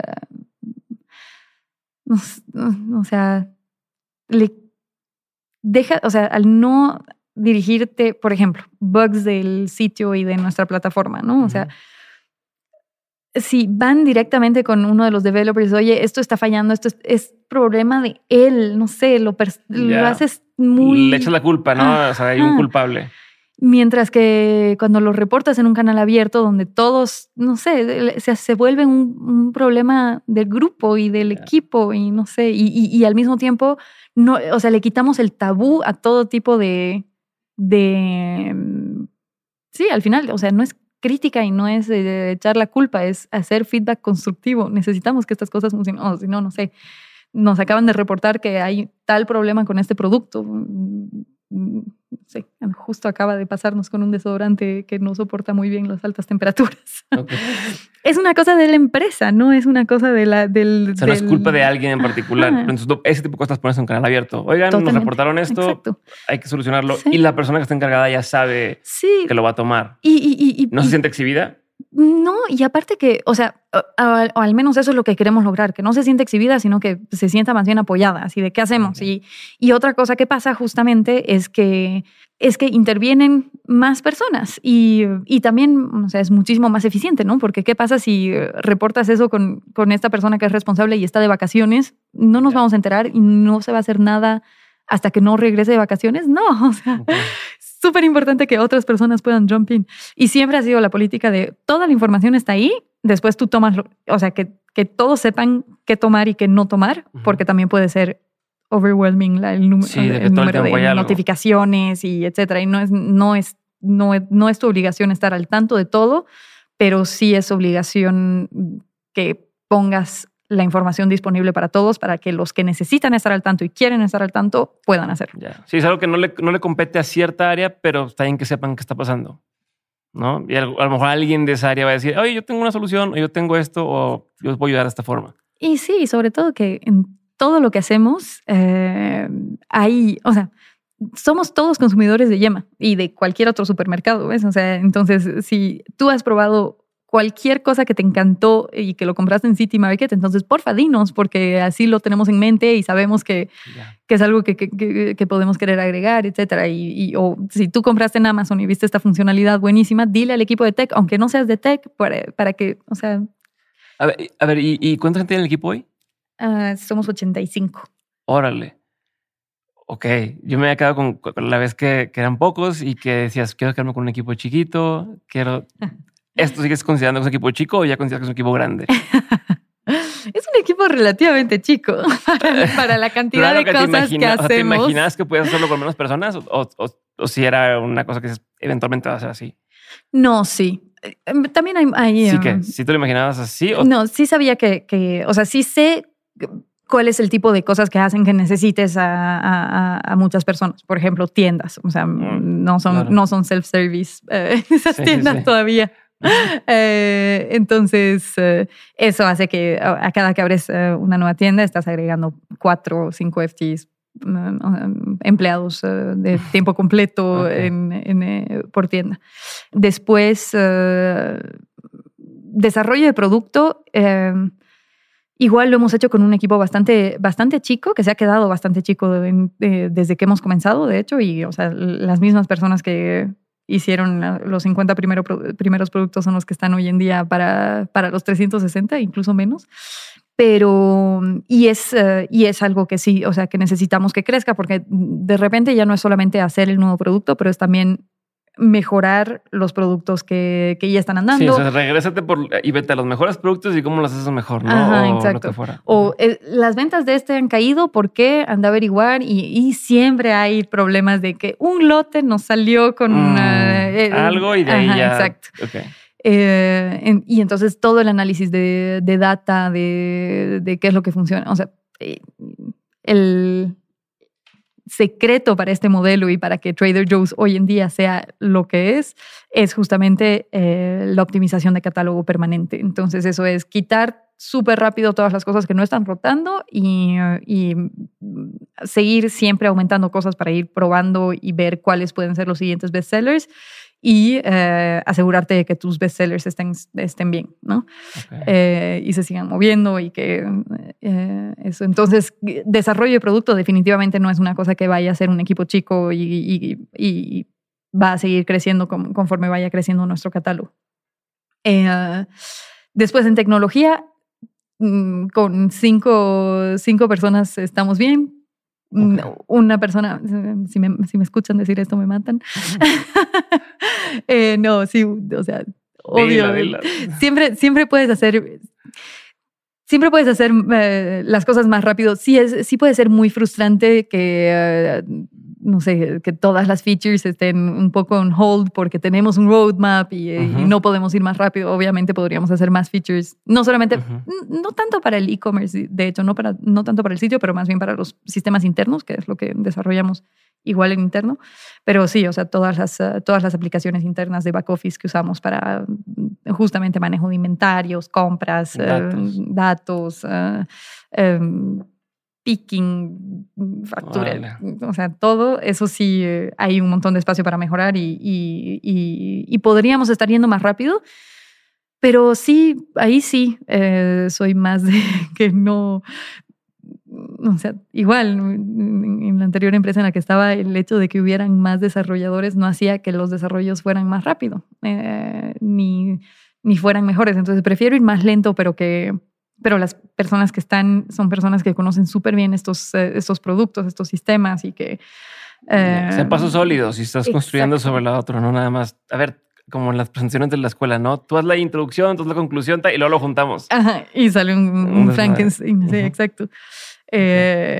Y eso es un lujo que siga funcionándonos bien y estoy súper feliz de que siga funcionándonos bien y mientras se pueda, así se va a quedar.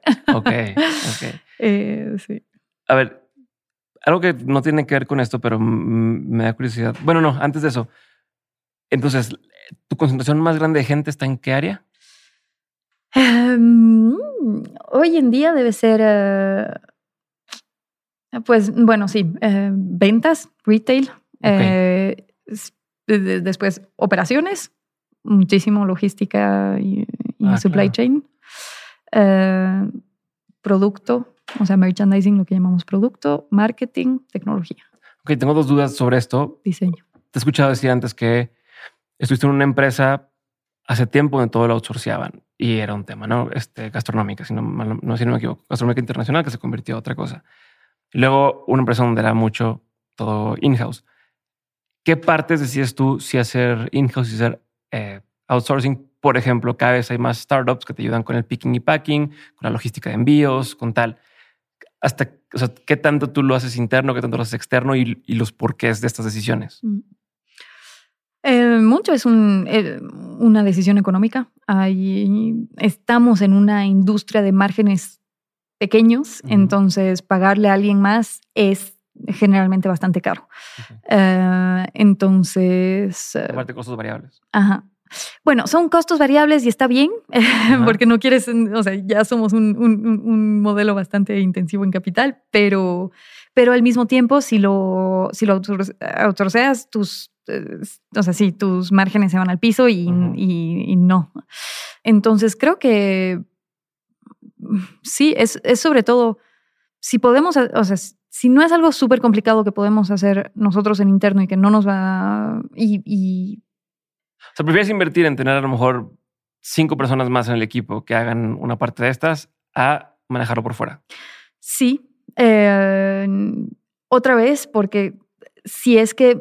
O sea, haces el análisis económico de que a partir de qué niveles de ventas ese porcentaje que le estoy soltando a él termina representando mucho más que lo fijo que me aumentaría el tener una persona más. Okay. Es realmente una cosa de comparación de costo marginal. Es una corrida financiera y decir, sí. Ok, así está. Sí. Okay. Y otra cosa que puede pasar es justamente lo que decía del software. O sea, podríamos haber contratado software para muchas cosas, pero justamente como que hay relativamente pocas opciones para las empresas que están integradas, o sea, que son a la vez marca y canal. Mucho estaba súper separado. O sea, esto funciona cuando eres marca, esto funciona cuando eres canal. Entonces ahí también hemos tomado algunas decisiones que han sido subóptimas económica o financieramente, pero que no teníamos mucha opción porque para nuestro modelo no había una solución. Ya, pero ¿y qué tanto te pega el tema de, por ejemplo, esto que dices, ok, me sale mejor económicamente hablando el tener yo equipo interno para esto que tener a alguien por fuera, pero no entra también un tema de la especialización, de decir, a ver, el tema de logística es todo un tema, ¿no? O el tema de... No te conviene a veces decir que haya una empresa experta en eso, que se enfoque solamente en eso y que lo haga. No estoy diciendo que es lo que yo pienso. Es la pregunta hacia ti porque es lo que he escuchado a veces decir la gente. Pues no sé. ¿Cuál es tu análisis de esto y decir, ¿vale la pena especializarnos también en lo otro? ¿O sería spread too thin las habilidades de la empresa? Nos ha pasado, por ejemplo, o sea, en la única situación donde nos ha pasado que puedo pensar ahorita es con vendemos en Amazon, por ejemplo, o si no, SEO, no sé. Cosas de marketing que al final es un skill súper específico, súper técnico, que a mí me parece que es el perfil más difícil de contratar en México. Es tremendo. Y nos ha pasado que... O sea, el tema de SEO y marketing y marketing digital, ajá, como que es raro porque hay personas que son súper técnicas que generalmente vienen de agencias y que toda su vida han trabajado en agencias y que entienden perfecto cómo funciona la herramienta y el algoritmo y yo qué sé, pero que como siempre han trabajado para un cliente que piensa en la estrategia, entonces no son muy estratégicos. Y al revés, cuando contratas a alguien que estaba en el equipo de una empresa que contrataba agencias, no saben ejecutar porque tenían agencias que se los ejecutaban. Justo le estaba diciendo eso a Fed hace rato. O sea, le decía, en ninguna universidad te enseñan, o sea, si te enseñan marketing, no te enseñan la parte de la ejecución de cómo monto el Facebook ad y cómo tal. Y los que saben... O sea, pero y te enseñan el pixel, cómo lo metes al código de la página. Y luego los que saben programación no tienen la parte de marketing. Entonces te pueden instalar el pixel, te pueden poner el tag manager de Google, pero no tienen idea de qué para sirve. Qué, sí, ni exacto. Tal. Entonces no hay una cosa que te enseñe las dos. Exactamente. No hay gente de eso. Es muy difícil, sí. Para quien esté pensando en dónde me puedo meter, hay un área de oportunidad muy grande, porque todos saben a quién lo necesitamos. Exacto, sí, totalmente. Y de hecho ahí... estrellita para el ITAM porque es el único lugar donde he encontrado a personas que salen con ese perfil medio doble y que han hecho la decisión generalmente de hacer a la vez, o sea, como que una especie de, no sé exactamente cuál es la carrera, no sé cómo funcione, pero hacen a la vez algo de sistemas con algo de marketing. Yeah. Y ese es el mix perfecto. Uh-huh. Pero y entonces, para ese tipo de casos, muchas veces, o sea, generalmente lo que hacemos es justamente abrir la vacante, hacer pasar muchas entrevistas y, y en paralelo acercarnos a agencias y ver... Sí, lo que te ofrecen. Ajá, exacto. Y tomas la decisión en función de qué es lo que encontraste más rápido y más o menos niveles de costos. Pero sí, o sea, sí le veo... O sea, sí me sigue doliendo un poco externalizarlo porque no le ponen atención. No se ponen la camiseta tanto. No. Entonces, de acuerdo. Sí, no. Por más que te digan cita, si tienen otros 20 clientes y su objetivo es tener más clientes, entonces no te pueden dar el servicio que ellos quisieran darte, aunque tengan intención. Ok, entonces la otra pregunta que te iba a hacer sobre este tema del equipo es, ya me dijiste que tienen mucho equipo de ventas. Tiende a suceder, por ejemplo, yo trabajaba en un banco y que se hacen varias culturas de acuerdo a dónde trabajas en la empresa, ¿no? Es una empresa más grande, hay más empleados, pero como quiera... Es muy diferente los que trabajan en la sucursal del banco, ¿no? Contra los que trabajan en el corporativo y todavía el corporativo de Monterrey más el corporativo de Ciudad de México. Entonces es como si fueran empresas separadas, ¿no? Y era un tema cultural de cómo hacer que se sientan parte de la empresa. La gente que está en sucursal decía, pues que nosotros es como si no fuéramos de acá, ¿no? ¿Cómo ustedes... O sea, no sé si tienen identificado esto y si sí, cómo están tratando de mantener esa sensación, aprovechando que todavía no son tan grandes como para tener tanto descontrol, pero ¿qué acciones o qué herramientas aplican para mantener una cultura en toda la empresa? Chistoso porque justo la semana pasada estaba en Guadalajara. Yo pensando de somos chicos, eso no, ese es problema de grandes. Uh-huh. Y sí, ya, o sea, solamente, o sea, en Guadalajara acabamos de abrir 2 tiendas que son sucursales 3 y 4. Uh-huh. Y yo pensaba que no iba a encontrar ninguna diferencia. Uh-huh. Muy inocente yo. Pues llegué y sí, efectivamente se siente distinto y sientes que no hay el mismo engagement y que... Y no tenía ni idea de que... De nada, no sé, están desconectados, no están tan al tanto, a pesar de recibir en Slack los mismos mensajes que todos los demás, a pesar de que sí, o sea, al momento del All Hands donde presentamos a los nuevos ingresos, ahí están y yo qué sé, pero igual, o sea, sí, ya se está creando ese problema. Y no estoy muy segura de cómo lo vamos a resolver aún. No, yo creo que... o sea, sí siento que... O sea, ¿qué sentiste ahí? O sea, ¿a qué te refieres con se sentía diferente? Por ejemplo, ¿algo que sentiste distinto? Que, por ejemplo... Eso, o sea, aquí entro a la tienda de... Bueno, aquí es distinto. Bueno, para empezar, entro a la tienda del Escandón y ya saben quién soy, ¿no? Uh-huh. Ya entré y pude hacer toda una compra sin que nadie tenga idea de quién era. Okay. Sí. Y está bien, eso no, o sea, no hay problema. Tenía el barbijo y de todo, y, o sea, lo hice un poco a propósito. Pero, o sea... Pero como quieras, te habla de...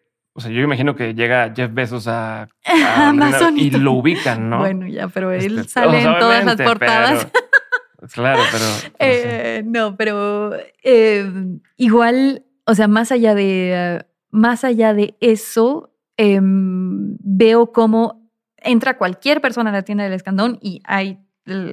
alguien que va ese segundo a, hola, ya nos conoces, ¿qué estás buscando? ¿Cómo te ayudo? Bla, bla, bla. Y ahí como no... el protocolo. Ajá. Y no sé, y también como que no sé, o sea, sí, bastante felices de contar la historia de Yema y de hacer las bromas que ya sabemos que funcionan. Ajá. Y de, no sé. Sí, hay como que unas...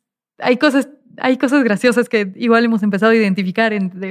No sé, ese sí se nota que seguramente está buscando cosas o van directo al pasillo keto y sabes de qué le vas a hablar y el que se va al vegano y el que se va al sin plástico y yo qué sé. Entonces como que también, no sé, ya se vuelve un poco un juego de, ok, ¿cuál va a ser mi anzuelo con esta persona? ¿De qué le voy a hablar? Uh-huh. Si a él le voy a hacer la broma sobre el veganismo o el de keto. ¿Ves? Y se vuelve como que un poquito un juego y hay esa cosa. Y en Guadalajara no pasó para nada. Y, o sea, yo estaba ahí, no es nada más que nadie me reconoció, que tal vez, no, o sea, no, nadie me reconoció, pero además nadie se me acercó. Ni para preguntarme si ya los conozco, si... Que necesitas, te ayudo, ajá, te enseño, exacto. Te explico. Ajá, y entonces ahí fue como que, ok, no. Órale. Aquí no está fluyendo. ¿Y esas personas nunca han estado acá? No. A lo mejor también tienen que ver con eso, ¿no? De decir, mandemos a alguien de aquí un rato allá y que... Sí, los contagie, ¿no? Ajá, yo creo que eso es un poco lo que va a pasar. Después, o sea, pasé toda la semana allá y fue buenísimo. Fue muy, muy cool, porque justamente llegué a Guadalajara en modo, ok, medio que crisis, porque era la primera vez que nos renunciaba a alguien muy rápido o cosas por el estilo. Y era así de, ¿qué está pasando en Guadalajara? Entonces sí, fue súper interesante estar ahí, ver y darme cuenta de que sí, es una cuestión de que, o sea, hay que pasar un poco de tiempo ahí y reforzar el onboarding y reforzar un montón de cosas que un manual no van a transmitir, querramos o no. Y está bien, o sea, mientras que podamos seguir yendo nosotros a plantarnos en la tienda y la verdad me encanta.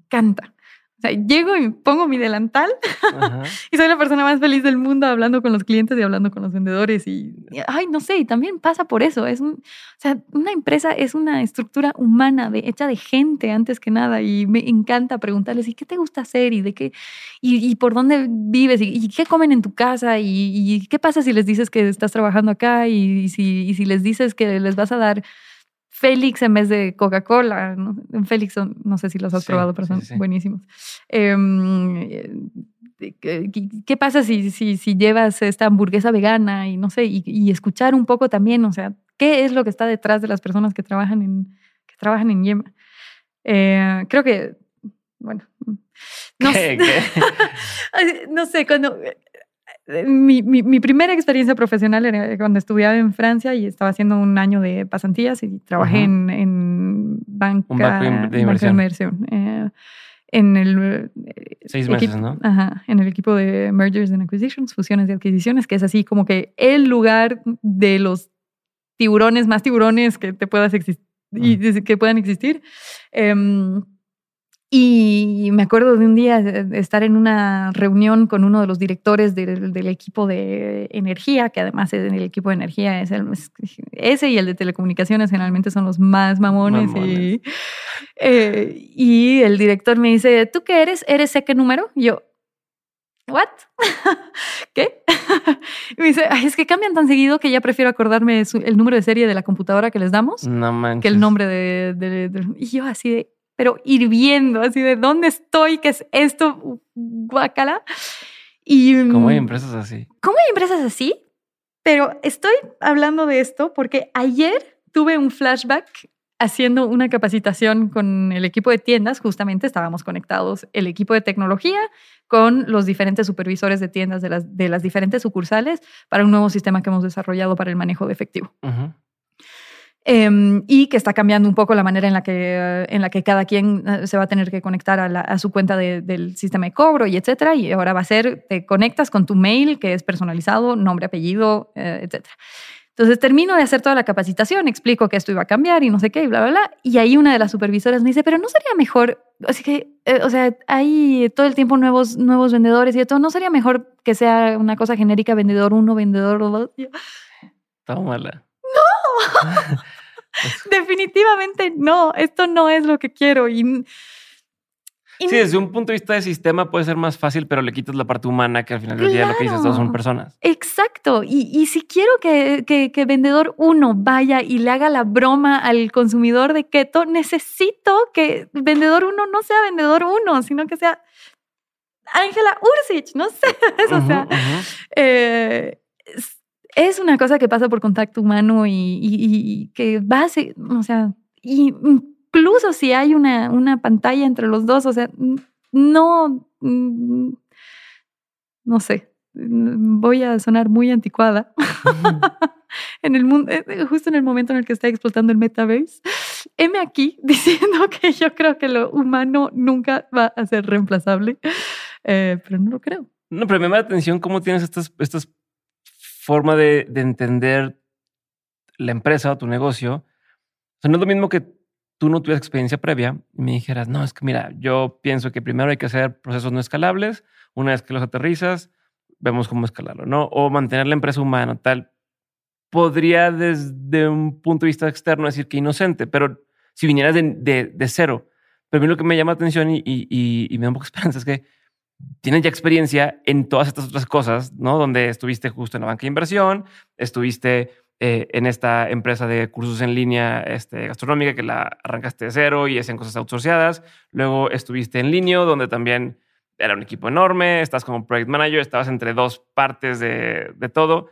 Entonces ya has vivido los clichés de cada cosa y aún así regresas a quiero hacer esto de esta forma, ¿no? Que va un poco como otra vez como la antítesis de ¿por qué tantos modelos de negocios mezclados? ¿Por qué tantas cosas? ¿Por qué lo físico con lo digital? ¿No? Ahora aparte te estás involucrando un poco, están en esta onda de meterse al tema de las políticas públicas, que es agregarle una capa adicional de complejidad o de atención, de decir, bueno, ahora vamos a enfocar, tendrá que haber alguien encargado de estar haciendo esta especie de lobbying, ¿no? O de estar en contacto con la gente de política pública para hacer cosas como la que ya haces hoy de descuentos para evitar merma. O sea, no, te digo, si fueras alguien que viene de cero y dices, oye, pues vamos a ver qué pasa, pero ¿con qué pantalones? ¿No? Ya tienes este contexto, ¿con qué seguridad lo estás diciendo? O me da tranquilidad, digo, a fin de cuentas no soy nadie, pero a mí me da esperanza el decir, oye, a lo mejor sí se puede hacer así como tú estás queriendo hacer, porque es lo que yo quisiera hacer con mi negocio, ¿no? Creo que existen ejemplos, muchos, uh-huh, de empresas que han sido llevadas así y que son exitosas, ¿no? Lo de hacer cosas que no escalan es... me encantaría haber sido la autora de esto, pero no, viene de un artículo de YC, de los genios de cómo armar startups escalables, te, uh-huh, empiezan diciendo haz cosas que no escales. Y empresas que puedo tomar como ejemplos que lo hacen excelentemente bien, Cornershop, no me voy a permitir hablar muchísimo de Cornershop porque no es mi empresa, pero... pero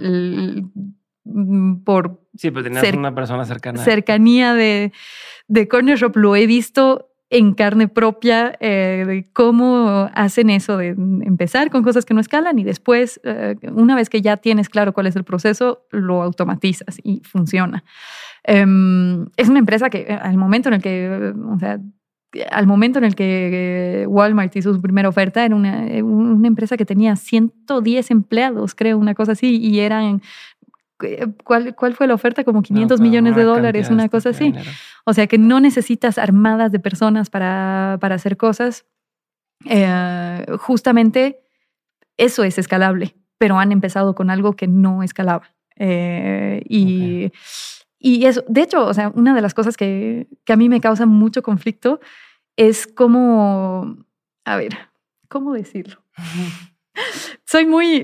Paso muchísimo tiempo escuchando podcasts de filosofía y de economía y sociología y cosas así. Entonces, como que a veces tengo referencias que son demasiado voladas, creo. A ver. Recientemente he estado escuchando mucho una escritora francesa, semióloga francesa, que quiere decir que es especialista en semillas. En el sentido de las palabras, ajá, y de los signos, y que ha escrito un libro súper interesante que se llama La Era del Bullshit. Ajá. Y habla de cómo, o sea, hay diferentes maneras de hacer bullshit, pero una que se está volviendo cada vez más común es decir, esto se llama esto, ajá, aunque la definición de esto sea completamente distinta a esto, o sea, okay. Y eso es una cosa que en el mundo de las startups muchas veces lo veo. Y me pasa, por ejemplo... con todo algo tech, no sé qué tech, ¿o a qué te refieres? Sí, puede ser, pero, designar a algo con un nombre que no corresponde a lo que estás tratando de describir. Y eso me pasa mucho con el blitzscaling, el hypergrowth, por ejemplo. Okay. Blitzscaling es escala rápida y no es solamente rápido. La gente se enfoca en blitz, en rápido, y se olvida por completo de escala. Okay. No es una cuestión de otra vez volvemos al vendedor de diamantes de $10. Es súper fácil, crecer tus ventas a una velocidad alucinante. Tus usuarios. Ajá, rápido. Exacto. Pero hacer que la gente se quede y que después eso se transforme en números rentables y etcétera, no. Te estás disfrazando, estás dejando de lado, por ejemplo, en este caso, la escalabilidad por el corto plazo. Decir, sí, estamos creciendo un chingo, estamos mucha gente, sí, pero no va a sobrevivir más porque no es escalable. Exacto. Okay. Y después, no sé, y sí, creo que, lo que estamos, a lo que le estamos poniendo el nombre de blitzscaling, en realidad es dumping. Y eso también, me llama muchísimo la atención de esta... me hace cuestionar muchísimo el push que hay de muchos VCs y de la visión de los VCs, que es justamente automatiza, etcétera, y ve rápido y yo qué sé. Porque es, no sé, como que siento que hay muchísimas contradicciones súper profundas en lo que están promoviendo y en los orígenes de la filosofía política que sustenta este modelo liberal. Okay. A ver, voy a tratar de explicarme. Igual si tienes algún ejemplo de decir, mira, imagínate esto y más llevando o como para aterrizarlo. A ver, la base del liberalismo, los inicios del liberalismo son la creencia de que los equilibrios se pueden encontrar un poco solos. Es el concepto de la mano invisible de Adam Smith, que justamente empuja a que haya una competencia pura y perfecta, lo que se llama una competencia pura y perfecta, que quiere decir que todos estamos en el juego con las mismas, con el mismo acceso a información, recursos, etcétera, y podemos competir sanamente, y el equilibrio se va a dar solo. El usuario, el cliente va a irse por la mejor opción que tiene de diferentes maneras, y el equilibrio se va a dar por sí mismo. Y justamente es por eso que, tienes toda esta tendencia liberal y neoliberal que quiere que el gobierno participe lo menos posible, y etcétera, porque nosotros creemos que la ley de mercado puede resolver cualquier problemática de manera más exacta, sola y equilibrándose solita.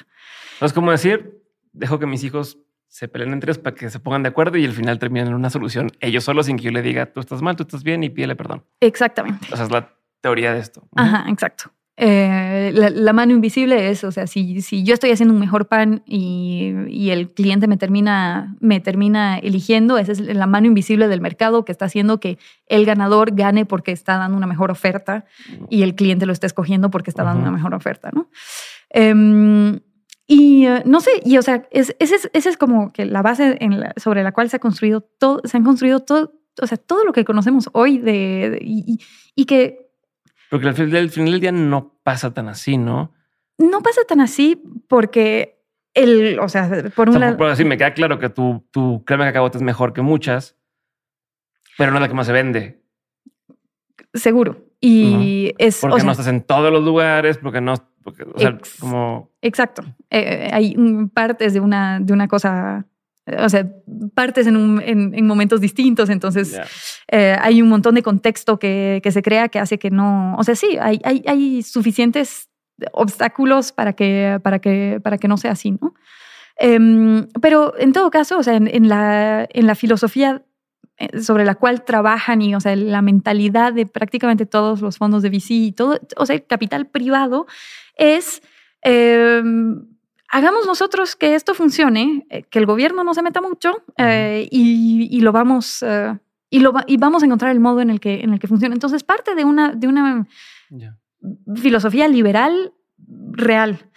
Y después nada, o sea, va pasando el tiempo y te das cuenta de que no es necesariamente eso lo que está pasando, sino que están jugando con inversión para influenciar el mercado. Entonces, efectivamente, no es el gobierno el que está influenciando el mercado, pero terminan siendo los dólares de financiamiento los que sí influencian el mercado, ¿no? Y una de las leyes fundacionales de Estados Unidos, más importantes del capitalismo, como lo conocemos hoy en día, es una de las leyes antitrust, antimonopolio.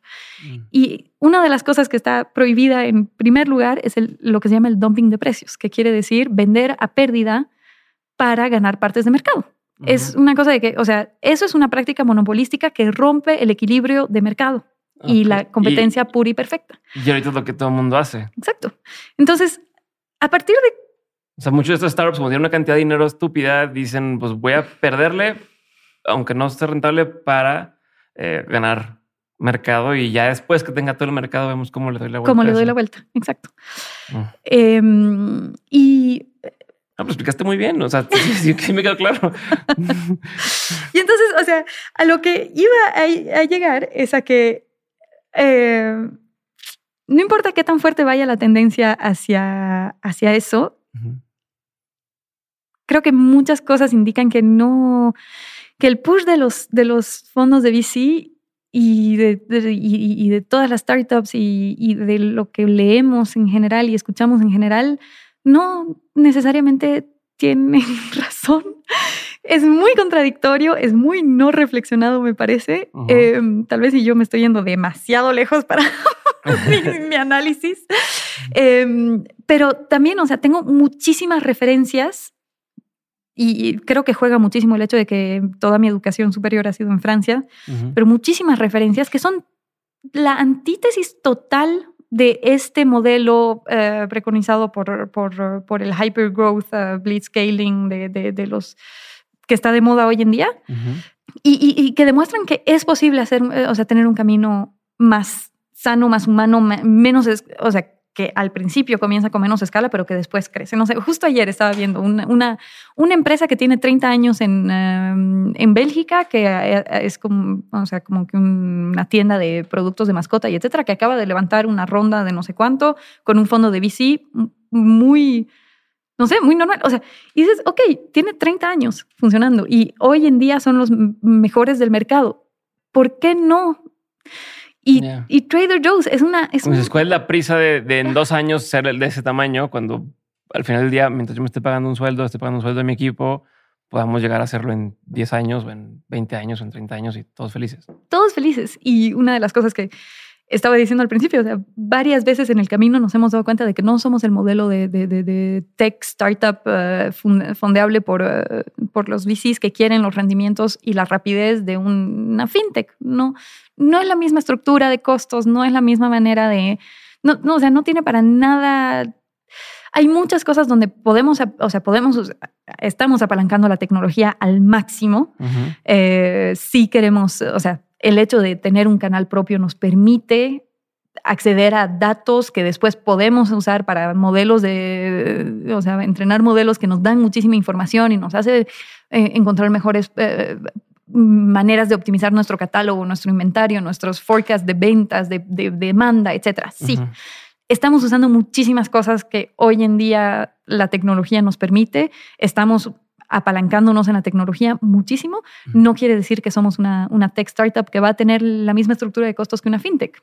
Y lo que te pones en la piel y que comes es una cosa muy física y que está relacionada a los productores que lo hacen y a las personas que te lo venden, sí, y a la historia que te contamos.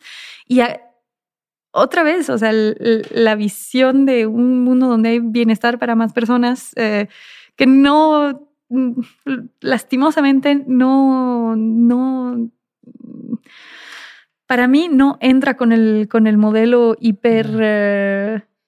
Sí, de hipercrecimiento. De hipercrecimiento de un día al otro. Ahora lo que sí es que necesitamos capital para fundar. Eso sí.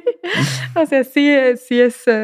O sea, sí, mientras más rápido crezcamos, más rápido vamos a tener mejores volúmenes. Entonces baja nuestro costo marginal y efectivamente adquirimos escala. O sea, sí queremos adquirir escala. Y nuestra escala... El concepto de escala es la economía de escala, es la disminución progresiva de tu costo marginal conforme crecen tus volúmenes. Yeah. Sí lo queremos, sí estamos apuntando hacia ahí, sí hemos mejorado muchísimo. O sea, hoy en día nuestra ganancia por pedido ha ido mejorando poco a poco, lo hemos ido haciendo. Yeah. No creo que, o sea, y sí queremos que esto sea masivo y que más gente pueda comprar nuestra crema. Para cumplir con esta misión que tienen, ¿no? Ajá, exacto. De ahí... está bien si no es mañana y si no es con una ronda de $300 millones. O sea, está perfecto. Tendría que existir un modelo híbrido de, o sea, algo que esté en medio entre los ángeles inversionistas y los VCs, o más bien entre ángeles y VCs y los préstamos tradicionales o la inversión tradicional. Porque, o sea, entiendo lo que dices, voy de acuerdo. O sea, de pronto estamos justo en esta etapa que levanta una ronda y alguien te dice una cosa, alguien te dice otra cosa, luego alguien te dice, oye, pero el mercado tal, no. Oye, ¿cómo hacer para hacerlo crecer más rápido? ¿Cómo? Y lo que te dice uno es diferente a lo que te dice el otro y lo que te dice el otro es diferente a lo que te dice el otro, ¿no? Quítale esto, ponle esto, tal. Entonces estoy enfocándome o te enfocas durante X tiempo en cómo pulo mejor la mentada presentación en lugar de seguir haciendo el trabajo, ¿no? Pero entonces también es este punto en el que dices... Bueno, y los ángeles, los más ángeles inversionistas puros son los que te dicen, a ver, te creo, sé lo que haces tal, ahí te va. No, ten, porque necesitas el dinero ahorita para poder comprobarme esto que estamos haciendo. No te va a hacer perder más tiempo, no te va a quitar más tiempo, tal. Pero luego están los otros más tradicionales que no esperan este retorno gigantesco, pero se quieren clavar mucho. O sea, no entienden el concepto de, oye, llevamos tanto tiempo operando o apenas vamos a empezar a operar. No te puedo estar dando desde ahorita cuál va a ser mi retorno de inversión y a partir de cuántos no sé qué y cuánta utilidad voy a tener mes a mes y cuánto. Entonces, y los bancos pues te dicen, no, vas empezando, no te presto, no, o sea, no te dan un préstamo porque no tienes historial. ¿Tendría que haber o existe algún punto medio que conozcas? Pues justamente igual es otra de las cosas que hemos ido aprendiendo con el tiempo, es que es, sí, saber a qué tipo de inversionista te acercas y o sea, tenemos un mix de tipos de inversionistas. Están los que sí son súper techie, donde somos un poco el patito feo del portafolio porque no estamos haciendo hypergrowth y lo siento, los quiero. Gracias por apoyarnos. Y después están estos... tenemos varios inversionistas que vienen de la industria, que son muchos, que muchas veces family offices que se han formado con el dinero que han generado con sus empresas de la industria. Entonces, okay, tenemos en nuestro cap table a inversionistas que adoro y que aportan un montón de valor por el conocimiento que tienen de la industria, y que justamente han encontrado en nosotros algo que les habla, que entienden, o sea, ya somos súper innovadores para ellos y al mismo tiempo entienden nuestro negocio, entienden nuestras cifras, entienden nuestros ciclos, nuestros desafíos, que incluso, ¿no? O sea, si son cadenas de supermercados, incluso pueden tener marca propia, que obviamente por el tamaño que ellos tienen, uh-huh. O sea, hasta tienen más referencias que nosotros, pero sigue siendo una parte chiquitita de su catálogo.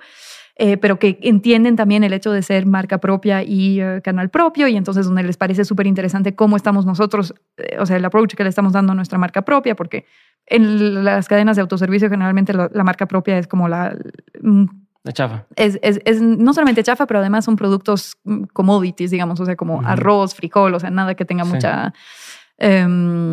mucho espacio para innovar. Sí, pero la imagen a veces es como la versión ajá, barata de... Exacto. ¿no? En lugar exacto. de decir, es la versión chida de... Ajá, exacto, exacto. Y entonces ahí somos súper interesantes porque nosotros estamos haciendo, no sé, beauty bites, son bolitas de colágeno y no sé qué, y es funcional y al mismo tiempo es sabroso y no sé qué, y es así como... ¡Wow! Yeah. Okay, y sí, o sea, y ese... O sea, es... Tienen un family office, entonces quiere decir que están viendo cosas de tecnología y también se están interesando en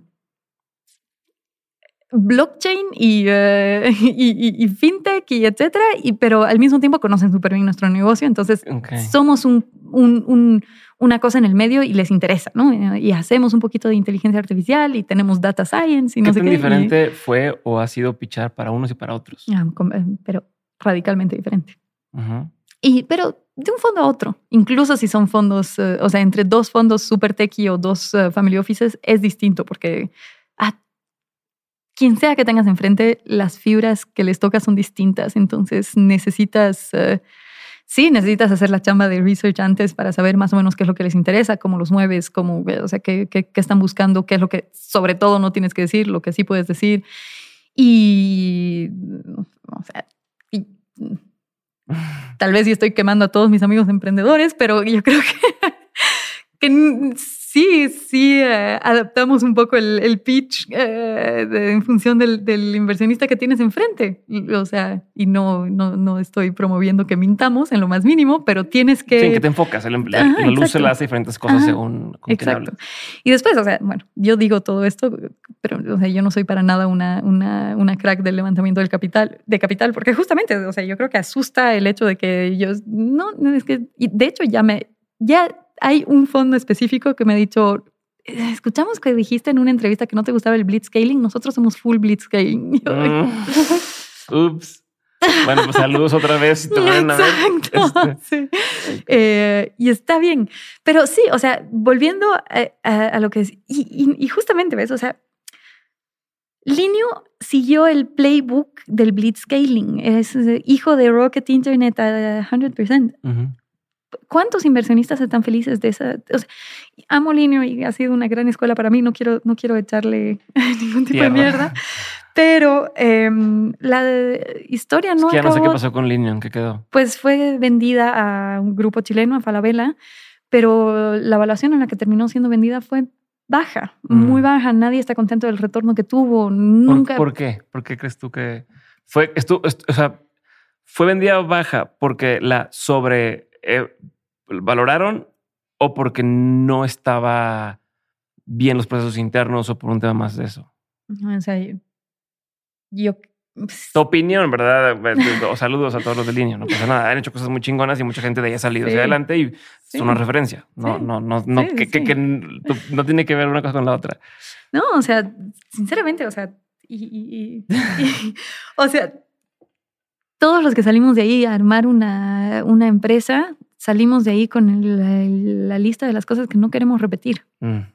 Ese ha sido una gran escuela, pero de muchas cosas que estaban mal y que salíamos de ahí diciendo esto nunca más, esto no lo replicamos donde sea que vayamos. Entonces sales con un playbook de okay, todas estas cosas no funcionaban y entonces me voy a ir a hacer algo que no tenga todo esto y que voy a cuidar todo esto. A ver, ejemplo de alguna de estas cosas que dices, de este manual de lo que no quieres hacer, ¿cuáles serían algunas de esas? La primera es hacer cosas que no escalan y no automatizar absolutamente todo lo bruto desde el principio. O sea, okay. Yo llegué en un momento en el que ya estaba más o menos estable en Linio. O sea, tengo amigos que me cuentan historias de sus primeros días, los primeros 2 años de Linio, y dices, no manches, o sea, no había ni pies ni cabeza en esa empresa. Cuando yo llegué ya estaba bastante más estructurada, bastante más tranquila.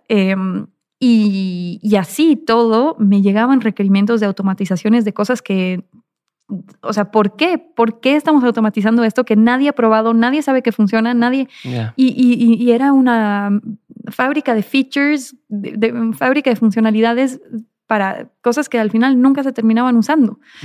De ahí mi pushback a desarrollar funcionalidades a lo tonto sin antes haberlas hecho en un modo no escalable, en un modo de prueba.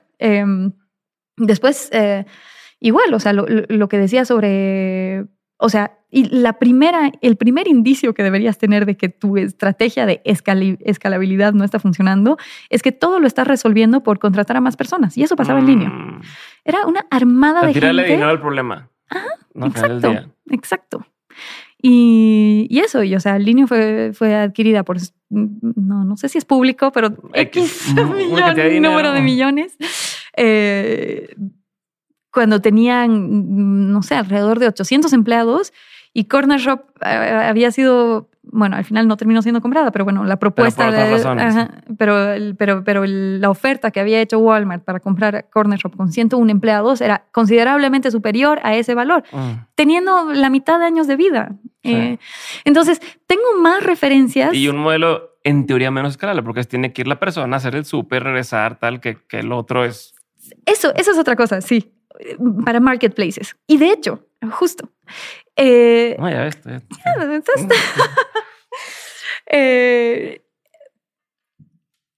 Estaba pensando el otro día, tuve una pésima experiencia con una marketplace específica, donde básicamente es que, o sea, tienen una app y te dicen todas estas tiendas o restaurantes tienen estos menús invendidos y te los, o sea, el valor que tendría este platillo es de 120, pero como, o sea, ya no lo han llegado a vender y mañana ya no va a estar bueno. Ah, ya, como que se va a hacer merma. Ajá, exacto. Antes de que se haga merma, ven por ella y te lo llevas en 60 pesos, ¿no? Entonces tienes 50% off. Me encanta el concepto. Es una cosa que existe en Francia igual. Existe en Francia desde hace bastante tiempo y están replicando este modelo acá. Amo ese modelo, está buenísimo. Nosotros vendemos allá adentro también, se llama Cheaf. Bravo, porque se están echando una chambota gigante con un desafío súper fuerte enfrente y es un equipo pequeño que está haciendo bootstrapping y lo está, o sea, me encanta. Pero bueno, entonces justo, llego al comercio, aquí digo, o sea, la plataforma me encanta, pero llego al comercio que me estaba proponiendo este paquete, supuestamente mitad de precio. Y me entregan mi paquete, pago los 60 pesos que era y abro y me parece un poco escueto, ¿no? Entonces me meto a su página y meto uno por uno en la página oficial de ellos qué es lo que me valdría. Y hubieran sido 55 pesos. ¿Sabes? ¿Cómo? No entendí esa parte. O sea ¿te dieron menos de lo que te han dado? Claro. O sea, la promesa cuando estás viendo esto en Cheaf es nosotros te damos algo que vale 120 en 60. Ajá. Después agarré exactamente lo que tenía en esa bolsa y fui al sitio de este comercio, lo agregué al carrito y me sumaba 55. Ya, a precio regular. Ajá, a precio regular. Ok. Ni siquiera a punto de mermar, así. Ya, entonces, ¿qué pasó? Ajá. Y ahí y creo que es el síndrome Groupon, de hecho. Ahorita pasó con una aerolínea que decían, hubo muchas quejas porque hot sale... Y costaban lo mismo o hasta más caros que lo que estaban normalmente. Sí, seguramente pasa mucho porque hay esas técnicas de hot sale, de subir el precio y después bajarlo. Pero en este caso es el problema de los marketplaces. Es que todo depende de tus vendors, de qué tan bien está haciendo el vendor la promesa de justamente venderte a mitad de precio. Lo mismo pasa con Groupon. No sé si te acuerdas de Groupon, sí. Pero la promesa era... te bajan el precio. Te bajan el precio. Todos. Ajá, exacto. ¿Y qué es lo que me pasaba cuando yo compraba algo en Groupon? No sé, una sesión de masajes y llegaba al lugar, o sea, como es marketplace, o sea, Groupon solamente pone las ofertas, publica las ofertas, pero no las opera, no las ejecuta. Sí, no. Y quien manda la oferta o quien pone es el comercio. El comercio. ¿No? El comercio dice, esto es mi oferta, aquí está. Exacto. Y entonces yo compraba en Groupon la oferta del comercio y llegaba al comercio y me trataban con la punta del pie porque yo era cliente de Groupon. Y lo mismo me pasó con Cheaf. la experiencia de Cheaf se arruina porque el vendor no está haciendo su parte. Sí. O sea, no tiene bien como junta las dos partes, ¿no? Exacto. La parte de coachar al comercio y decir, a ver, si vamos en esto, hay estas reglas. Exacto. Y que al final, de hecho, los de Groupon llegó un momento en el que empezaron a hacer eso. Y llegó un punto en el que dicen, es que este no es nuestro negocio. Nosotros no estamos aquí para hacer capacitación de equipos de spa. ¿Eh? Uh-huh. Pero bueno, y lo mismo pasaba en Linio. Linio es un marketplace donde si tus vendors hacen buen trabajo, si los sellers hacen buen trabajo y dan buena experiencia al cliente, entonces vas a volver a Linio. Y es lo que pasa con Amazon. Amazon hace un filtrado excelente de absolutamente todos sus sellers. Y es súper fácil identificar cuando vas... Y de hecho es un gran problema cuando no. Pero es súper fácil identificar cuáles son los buenos sellers. Linio no puso trabas en un principio porque hay que escalar y blitzscaling y creces demasiado tu lista de sellers y después tienes ahí una lista de sellers que están dando una experiencia pésima a tu cliente y el cliente no va a hacer la distinción entre el Linio y el seller. Le echa la culpa al Linio. Y lo mismo en Groupon, le echabas la culpa a Groupon y yo en Cheaf le eché la culpa a... No, bueno, yo no. Pero porque entiendo lo que está detrás. Pero generalmente lo que van a hacer es que yo nunca más vuelvo a comprar en Cheaf porque me dijeron que ahí me iban a dar algo que valía 120 en 60 y en realidad me dieron algo que vale 55. En 60, o sea, peor. Okay. Ajá, y eso es. Amazon hace eso. Una de mis mejores experiencias que he tenido en ese sentido ha sido con Amazon, donde... Una vez pedí algo, no llegó, pero estoy diciendo, no sé, imagínate que en el 2020 pedí algo, no llegó, puse, oigan, no, creo que era un teléfono en ese entonces, ¿no? O un chat, ¿no? Oigan, ¿saben qué? No me llegó este producto, no te preocupes, aquí te va el reembolso. Ni siquiera, oye, porque ahorita en plataformas de comida casi que dicen, no me llegó la hamburguesa, tómale foto. ¿Cómo le tomo foto a la pinche hamburguesa? No me llegó, ¿no? Pero porque está automatizado raro. Después me dijeron, no te preocupes, aquí está tu dinero. No, te doy puntos, aquí está tu dinero reembolsado a tu tarjeta. No te asustan con lo que ya es tu tarjeta, se puede tardar hasta 30 días en que te lo regresemos, ya como para disuadirte. Pero el punto es que me dice la persona, ¿hay algo más que puedo hacer por ti? Y dije, una vez, 3 años antes o 5 años antes, había pedido una serie de libros, pedí, no sé, 10 libros, y uno no me llegó, era un libro muy raro que venía de otro seller, pero es que hay una unidad o así. Lo pedí, nunca llegó, costaba a lo mejor $5. Entonces dije, ya, ¿para qué me peleo? En ese entonces, en el 2016, esto fue en el 2018-19, dije, no, pues no pasa nada. No hice nada. Y en esta ocasión me pregunté, ¿algo puedo hacer por ti? Le dije, mira, hubo una vez que pedí esto y no me llegó un libro. Todavía se puede hacer algo, si no pasa nada. Y dije, a ver, no lo reclamé en su momento, no pasa nada. Me dice, más o menos cuánto fue. Le dije, tal. Ah, ok, este pedido, ¿no? Me dijo, estos libros, sí, no te llegó cuál. Ok, tu reembolso, listo. Y yo, tómala, qué pedo. Dije, qué chingón. Y eso, hasta ese momento yo no tenía una mala experiencia con nada. Cualquier cosa que no me llega, que no me gusta, que no está bien, es ahí va de vuelta, ¿no? Y no te preguntan, no pasa nada. Pero creo que están jugando también a largo plazo. Es decir, hasta para que me peleo con él una vez y que ya no vuelva a pedir. Al otro, que muchas plataformas de comida no hacen ese tema, ¿no? Hasta lo imposible por no regresarte tu dinero cuando tuviste la experiencia negativa. Claro, todo está, para todos estos negocios, todo está en la recompra, no en la adquisición. Uh-huh. Entonces, ¿por qué nos enfocamos tanto en la adquisición? No entiendo. Yeah. Y entonces, sí, eso, o sea, permanentemente estoy volviendo a encontrar más ejemplos de cosas que no han funcionado cuando dicen que están haciendo blitzscaling, hypergrowth y no haciéndolo y haciéndolo escalable, pero no escalable. Y no enfocándose en los fundamentos y en la gente y en la cultura y etcétera. La cultura de Cornershop es hermosa. Todos son felices trabajando. Bueno, no sé cómo ha evolucionado, pero viendo el largo periodo en el que lo vi crecer, o sea, sí, un entusiasmo, a pesar de que eran noches y días largos de trabajo y etcétera, muchísimo amor a la marca. Si puedo acercarme siquiera un poco. Y si es que, obviamente a mí no me lo van a decir, pero si las personas que trabajan en Yema tienen algo cercano a eso, es ahí donde estoy construyendo un proyecto duradero y que no es para mañana. Y lo mismo pasa con Trader Joe's. Es increíble la cultura que tienen de empresa. Todos aman trabajar ahí. Uh-huh. No sé, o sea, sí creo que hay que pensar en el largo plazo. Y es chistoso que ha habido en las últimas semanas, un ligero cambio en el discurso, no solamente, o sea, que esto no está en la mente solamente de los family offices sectoriales de los que te estaba hablando, pero también bastante en los tech VCs desde que salió WeCrashed. Es impresionante. ¿Has visto esa serie? No la he visto, pero sí sé perfectamente todo el caso de lo de WeWork. Tienes que verla. Te la quiero ver. Ah, sí, vela. Y es muy interesante el eco que está generando en los inversionistas tech. O sea, ¿en qué específicamente? Por ejemplo, ¿en cambiar la tesis de inversión? O sea, ¿o en cambiar el tema de la cultura? ¿O en cambiar...? En que ya de repente el hypergrowth no es tan sexy como los unit economics sanos. Así de... Ok. Perfecto. Yo voy a pasar a otra parte de la conversación. Van a ser preguntas concretas. La pregunta es concreta, la respuesta no tiene que ser. Contestas y avanzamos.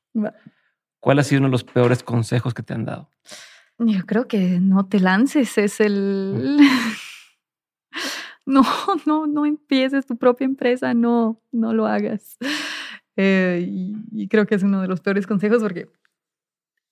o sea, pase lo que pase y obviamente estás tomando un montón de riesgo, pero pase lo que pase es un proceso donde aprendes, pero exponencialmente más de lo que puedes aprender en cualquier otro lado, y una experiencia humana increíble. Te pones al límite de absolutamente todo tu ser y es absolutamente genial, y sobre todo a pesar del esfuerzo y del riesgo y etcétera, sabes que lo estás haciendo para ti. Y creo que sí me ha cambiado bastante el chip, el sentir que estás trabajando para ti mismo, y que, o sea, antes que no trabajaba para mis propias empresas, le metía la misma cantidad de energía, esfuerzo, carga emocional, mental y etcétera, y lo estaba haciendo para alguien más. Entonces, creo que eso es una de las cosas que me encanta del mundo de las startups también, es... y que creo que habría que empujar un poco más en la cultura de empresa de las startups mexicanas, pero el apreciar el stock option y el hecho de hacer que las personas que contratas se vuelvan también owners del proyecto. Informar muchísimo más sobre el valor de que te den stock options y empujarlo, porque sí, es completamente distinto saber que le estás poniendo tanto esfuerzo a algo que es tuyo versus algo que no lo es. ¿Cuál ha sido uno de los mejores consejos que te han dado? Yo creo que mi papá, consejo que no he seguido siempre, pero no te estreses. Lo he empezado, como que en los últimos meses ha habido un switch en mi cabeza que lo estoy tomando muchísimo más en serio. Uh-huh. Pero sí, no nos estresemos. Okay. Está todo bien. Disfrutemos. ¿Cuál es un consejo que tú antes dabas como bueno y que ya no darías? O sea, con experiencia, con el tiempo, ya no darías ese consejo. Creo que igual antes apreciaba muchísimo más la estabilidad y la seguridad de estar en una empresa grande y solamente preocuparme de mi sueldo que, que justamente lanzarte a hacer algo propio. Antes era muchísimo más miedosa y sí, o sea, que sé que sigue todos los días pendiendo de un hilo mi startup. Ahora sí recomiendo muchísimo más que justamente que se lancen, que hagas algo propio, que te salgas de donde sea que estás trabajando para alguien más, y que sí incentivo bastante a que... ¿Cómo lo manejas en tu empresa eso? O sea, como si tú estás promoviendo que la gente haga sus propias cosas, luego ¿cómo tienes un equipo que trabaje para Yema? Sí, le estoy diciendo que no trabajen ahí, que trabajen en sus cosas. Por un lado es muchísimo, o sea, tratar de dar stock options lo más que podamos. tenemos, o sea, sí tenemos stock options ya repartidas, y para las personas que todavía no tienen, como que todo el tiempo estamos pensando, ok,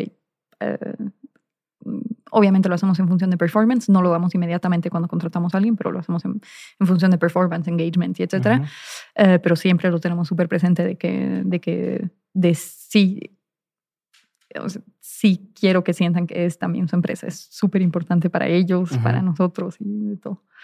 Y después otra cosa que me pasa mucho cuando se me acercan para renunciar, no sé, no estoy bien y que no se sienten bien, mi consejo siempre es anda a pasar entrevistas y ve o pensá en qué podrías hacer en tu propio negocio y etcétera, y solamente volvés si estás 100% seguro de que no hay ninguna empresa allá afuera donde te sentirías mejor, o no, o que haciendo tu propio negocio no te sentirías mejor. Pero, o sea, tenemos a personas que se han ido para lanzar sus startups y me alegra muchísimo que lo estén haciendo. Y sí, o sea, creo que nadie que esté en el equipo que no está convencido de querer estar ahí va a aportar tanto valor. Entonces, prefiero que los dudosos no estén. Exacto. Ok. ¿Qué opinión tienes que poca gente comparte contigo? Definitivamente todo lo que acabo de decir. Así, ponle play otra vez. Hypergrowth. Sí, y después sí, también creo que hablando un poquito de esto de involucramiento del Estado y de todo, o sea, creo que no es muy común aquí en México. De hecho, o sea, creo que cuando recién llegué, al año, 2 años que tenía acá, me involucré muchísimo con una aceleradora de empresas sociales, uh-huh, que es una cosa que existe en Francia desde hace mucho tiempo. Yo, una de las co-founders, estudiaba conmigo en Francia, es una de mis amigas más cercanas, me encanta lo que están haciendo. Y en Francia lo que hacen es que trabajan muchísimo con el gobierno para impulsar el emprendimiento social. De la mano con el gobierno. Exacto. Siempre hacen programas de la mano con el gobierno. Que conozco mucha gente que intenta impulsar el tema de emprendimiento social, pero creo que les falta el factor gobierno. Emprendimiento social y startups en general, yo creo que la transformación que he visto en los hábitos de consumo mientras que viví en Francia, cuando llegué el 2012 era imposible comprar algo orgánico, comer cosas naturales, era todo súper caro, nadie estaba ni se interesaba en el tema y etcétera.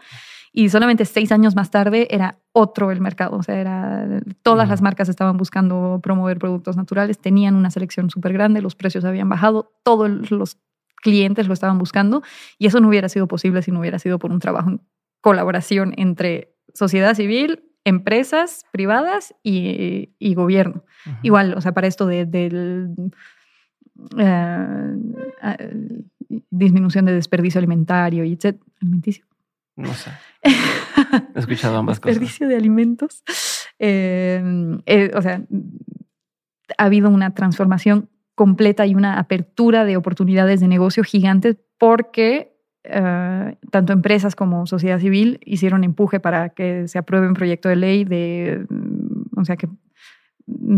fiscaliza muchísimo los desperdicios de alimentos en supermercados, restaurantes, incluso las fábricas que producen alimentos y etcétera. Y entonces es así como ha crecido una nueva industria en torno a esto, y que es justamente lo que Cheaf está tratando de empujar y cosas, uh-huh, así. Y que creo que, o sea, aquí no va a haber nada que podamos hacer si es que no hay algo de participación del Estado. Ya. O sea, que por ley te salga más caro tener merma a que si logras venderlo a precio más barato. Exactamente. Okay. Y sí, y no solamente lo de eso, pero también hay muchas acciones que, no sé, o sea, puedes hacer obligatorio, o sea, para optimización de inventarios, por ejemplo, obligatorio el hecho de que todos los productores de comida pongan en sus etiquetas fecha de caducidad, lote, y también hacer la diferencia entre consumo preferente y consumo, o sea, caducidad, ¿no? Porque hay muchísimos productos que es consumo preferente antes de enero del 2023, porque después sabemos que tal vez no tenga el mismo gusto, no tenga el mismo punch, no tenga el mismo color, yo qué sé, pero es totalmente consumible y no es nada. No te vas a enfermar. Ajá, exacto. Y después hay las cosas que sí, eso sí, si te lo pones en la piel te va Te va a salir un rash y sí, o te va a dar la panza si tomas esa leche ya podrida, lo que fuera. Sí, eso. Entonces, como que hay el hecho de hoy en día no se pueden automatizar, no se puede automatizar prácticamente nada porque no hay una reglamentación que obliga a los productores de alimentos a poner esto codificado, ¿no? O sea, como hoy en día tienen los códigos de barra que tienen la información del SKU, o sea, del producto, pero no tienes nada que sea sistematizable justamente para identificar lote y fecha de caducidad. Entonces, como que hay muchísimo, muchísimo que... Eso igual, o sea, si no es una ley que dice a partir de ahora es obligatorio, entonces nosotros nos peleamos todo el tiempo con nuestros proveedores. Es porfa, pongan esta información en sus etiquetas porque nos simplificaría tanto el trabajo. Y la optimización de nuestros inventarios y de los niveles de stock que tenemos por producto y saber qué es lo que está cerca de caducar y etcétera. Entonces, como que hay muchas cosas que se pueden hacer a través del gobierno. Yo soy bastante convencida de que sí deberíamos buscar llegar en algún momento a un nivel de desarrollo en el que no necesitamos un gobierno que nos está diciendo qué tenemos que hacer. Es como tener hijos y que nunca planeen sacarlos de la guardería. Eso es para mí el gobierno. El gobierno necesitas que estén en la guardería al principio porque necesitas que alguien les enseñe muchas cosas y regularice muchas cosas, pero después, en algún momento, quieres que sean independientes y suficientemente maduros como para tomar decisiones, ¿no? Entonces, en el fondo, o sea, sí quisiera que tendamos hacia una sociedad en la que no necesitamos el gobierno. La realidad es que hoy en día necesitamos al gobierno para justamente poner estas pintar el campo de juego y decir, que aquí es nuestras cosas. Exactamente. Y creo que, bueno, volviendo a lo que decía sobre las empresas sociales acá, es que me impresionó muchísimo y admiro muchísimo a las diferentes empresas sociales con las que trabajábamos con esta aceleradora cuando la trajimos acá. Porque era enfocado, un programa enfocado a problemáticas del agua en la Ciudad de México, que hay muchísimas problemáticas de agua en la Ciudad de México. Y me impresionaba que eran personas como tú y como yo, que dicen, yo voy a resolver el problema de acceso al agua en la Ciudad de México y de inundaciones y de contaminación de agua y etcétera. Y dices, eso es del Estado. ¿Ves? O sea, en Francia nunca nadie, individuo privado, dijo, voy a resolver esto. Se espera que el gobierno se encargue de eso. Exacto. Entonces, a mí, o sea, como que, por un lado digo, wow, o sea, qué rifados que son los mexicanos. Eso es ser emprendedor. Y por otro lado también, o sea, justamente en el programa como que empezamos a tratar de involucrar a las personas de SACMEX y de Conagua y etcétera, porque siempre llegaba el punto en el que, pero es que acá no puedo ir más allá porque esta legislación. O me ayudaría muchísimo si hubiera una ley que... como en tal país, obliga a las empresas a hacer esto, a no sé qué, bla, bla. Y sí, de hecho me acuerdo en esas épocas, ¿te acuerdas de Carrot? Sí, tú llegabas y pedías un carro y lo movías, como lo de los scooters después, pero en carro. Exactamente. Y me acuerdo de haber ido a una conferencia donde estaba la founder de Carrot y que decía, todas las startups le tienen miedo a trabajar con el Estado y hacer cosas con el Estado, pero es impresionante lo que nos ha hecho avanzar gracias a eso. Yo creo que esa ha sido una de las pocas veces en las que he escuchado a alguien mencionarlo y decir y hablar de los beneficios que trae el trabajar de la mano con el Estado para hacer justamente trabajar en proyectos de ley juntos, cosas así. Pero sí, yo creo que debería ser una cosa más común en el mundo de las startups y de las... Bueno, no tengo idea de cómo funcionan las empresas más grandes con el Estado, pero si como startups lo metiéramos un poquito más en nuestra... Como parte del equipo. Así como te dicen, ¿tienes una persona de tecnología que ¿tienes alguien de política pública? Sí. Tal vez no desde el principio, ¿no? Pero... pero sí, dedicarle un poquito de nuestro tiempo a eso. O sea, no sé, justo el programa antimerma que tenemos en Yema, es la sección donde puedes ver la lista de productos que están a punto de caducar, entonces que te vendemos en 50% off. Las personas que entran ahí están súper felices porque sí me voy a comer este arroz mañana y entonces no va a haber mermado, no va a haber caducado y lo estoy pagando 50% más barato. Uh-huh. Y nosotros estamos haciendo que fluya nuestro stock, ¿no? Entonces, súper cool. Eso nos lo hemos robado, nos lo hemos copiado de una empresa que es algo muy similar a nosotros en Francia, La Fourche. Los quiero mucho. Estudiaban todos en mi universidad y han sido un súper guía para muchas cosas. Pero justamente eso, ellos y todos los supermercados en Francia nunca lo hubieran hecho si no fuera porque el Estado les puso una ley. Entonces yo digo, o sea, así como yo me estoy haciendo copy-paste de su programa de antimerma, ¿por qué los estados no podrían hacer un copy-paste de la ley ya? Ajá, exacto. O sea, funciona. Y a ellos les ha funcionado. O sea, en Francia hay un montón de informes que muestran el impacto positivo que ha tenido, no solamente en ahorros, en... o sea... lo hace accesible para más gente también. Ajá, exacto. Y o sea, lo que cuesta el tratamiento de merma es en contaminación y en dinero y en esfuerzos, en logística y etcétera. O sea, realmente... destruir producto es carísimo. Entonces, como que, no sé, ese tipo de cosas donde todo el mundo está ganando y que sería bueno que el gobierno se involucre un poco más. Eso yo creo que no es súper común y que me encantaría verlo surgir más en México. Señor. Angie, la última pregunta. De todo lo que has vivido tanto en lo personal como en lo laboral, has tenido un montón de aprendizajes. Si tuvieras que quedarte con 3 aprendizajes que quisieras tener siempre presentes, que fueran esta brújula en tu camino, ¿cuáles serían? Yo creo que, bueno, la primera eso de no estresarnos. Uh-huh, uh-huh. La vida está hecha para ser disfrutada y en la medida de lo posible que todos pongamos eso como objetivo número 1 y sí, no estresarnos, no angustiarnos y pasarla bien creo que hace que después todos los demás retos sean más accesibles, no sé. Uh-huh. Sí, es algo que el año pasado ha sido un año súper retador para mí. Yo creo que ha sido la única vez en la que he estado en una verdadera depresión. Okay. Y lo que me sacó de esa depresión fue leer a un filósofo que se llama Émile Cioran, y que habla muchísimo sobre... en realidad es bastante cínico y bastante pesimista, pero al punto de ser esperanzador y a salvarme por completo de la depresión. Pero sí, o sea, como que habla mucho de esto, de que de todas maneras todos estamos aquí de paso y está bien pasarla bien, y está bien disfrutarlo, y está bien vivirlo bien.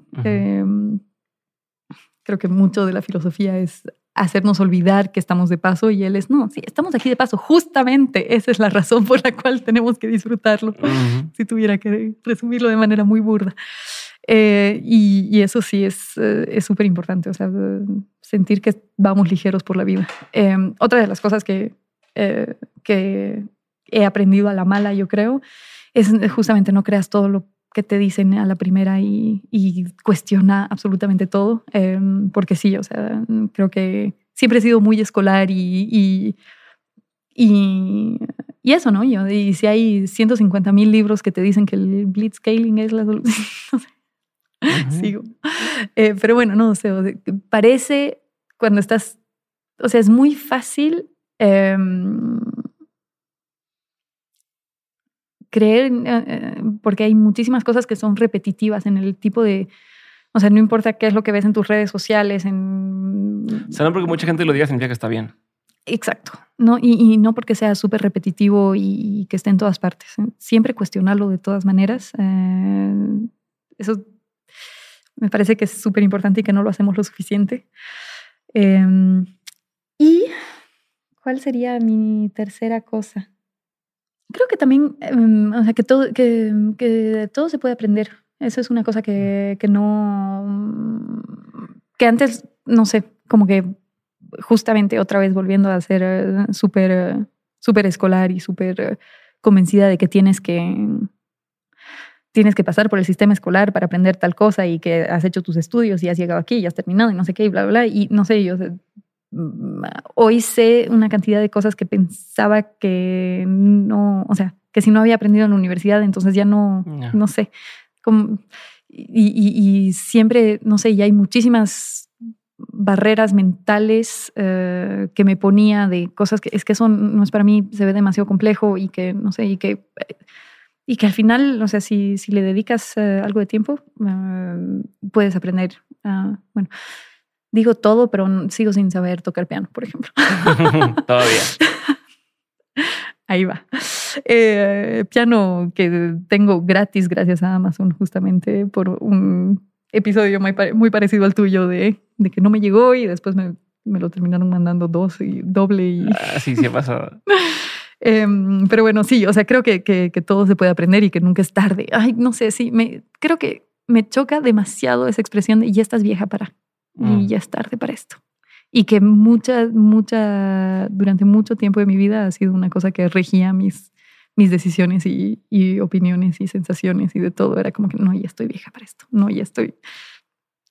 No estás vieja para nada, puedes aprender lo que sea y no todo es tan difícil como te lo tratan de pintar las personas que son expertas en algo.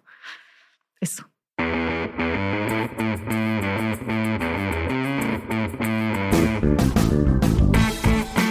Gracias por haber escuchado este episodio y por ser parte de este movimiento que estamos construyendo en Dementes. Si quieres ayudarme a hacer que más personas abran su mente, desafíen el status quo y que hagan realidad sus proyectos, puedes hacerlo corriendo la voz. Comparte este episodio, sube lo que aprendiste a Twitter o Instagram, escríbele un mensaje o etiqueta a mis invitados. Haz algún clip y súbelo a tus redes sociales, pero sobre todo, y lo más fácil que puedes hacer, es darle clic a seguir este episodio o dejar una reseña y regalarnos 5 estrellas en Spotify o Apple Podcast. Cualquiera de estas acciones hacen toda la diferencia. Por último, si quieres seguir aprendiendo, recuerda que todas las semanas envío el 7de 7, el newsletter para los innovadores, aprendedores y emprendedores. En este mail que recibes te comparto los mejores recursos que voy encontrando de forma completamente gratuita. Entra a dementes.mx para suscribirte o da clic en el enlace que aparece en la descripción de este episodio. Espero verte muy pronto en el siguiente episodio. Si te quedaste con la duda de algo, en la página también puedes encontrar las notas de este episodio. Te mando un abrazo grande y nos vemos muy pronto. Bye.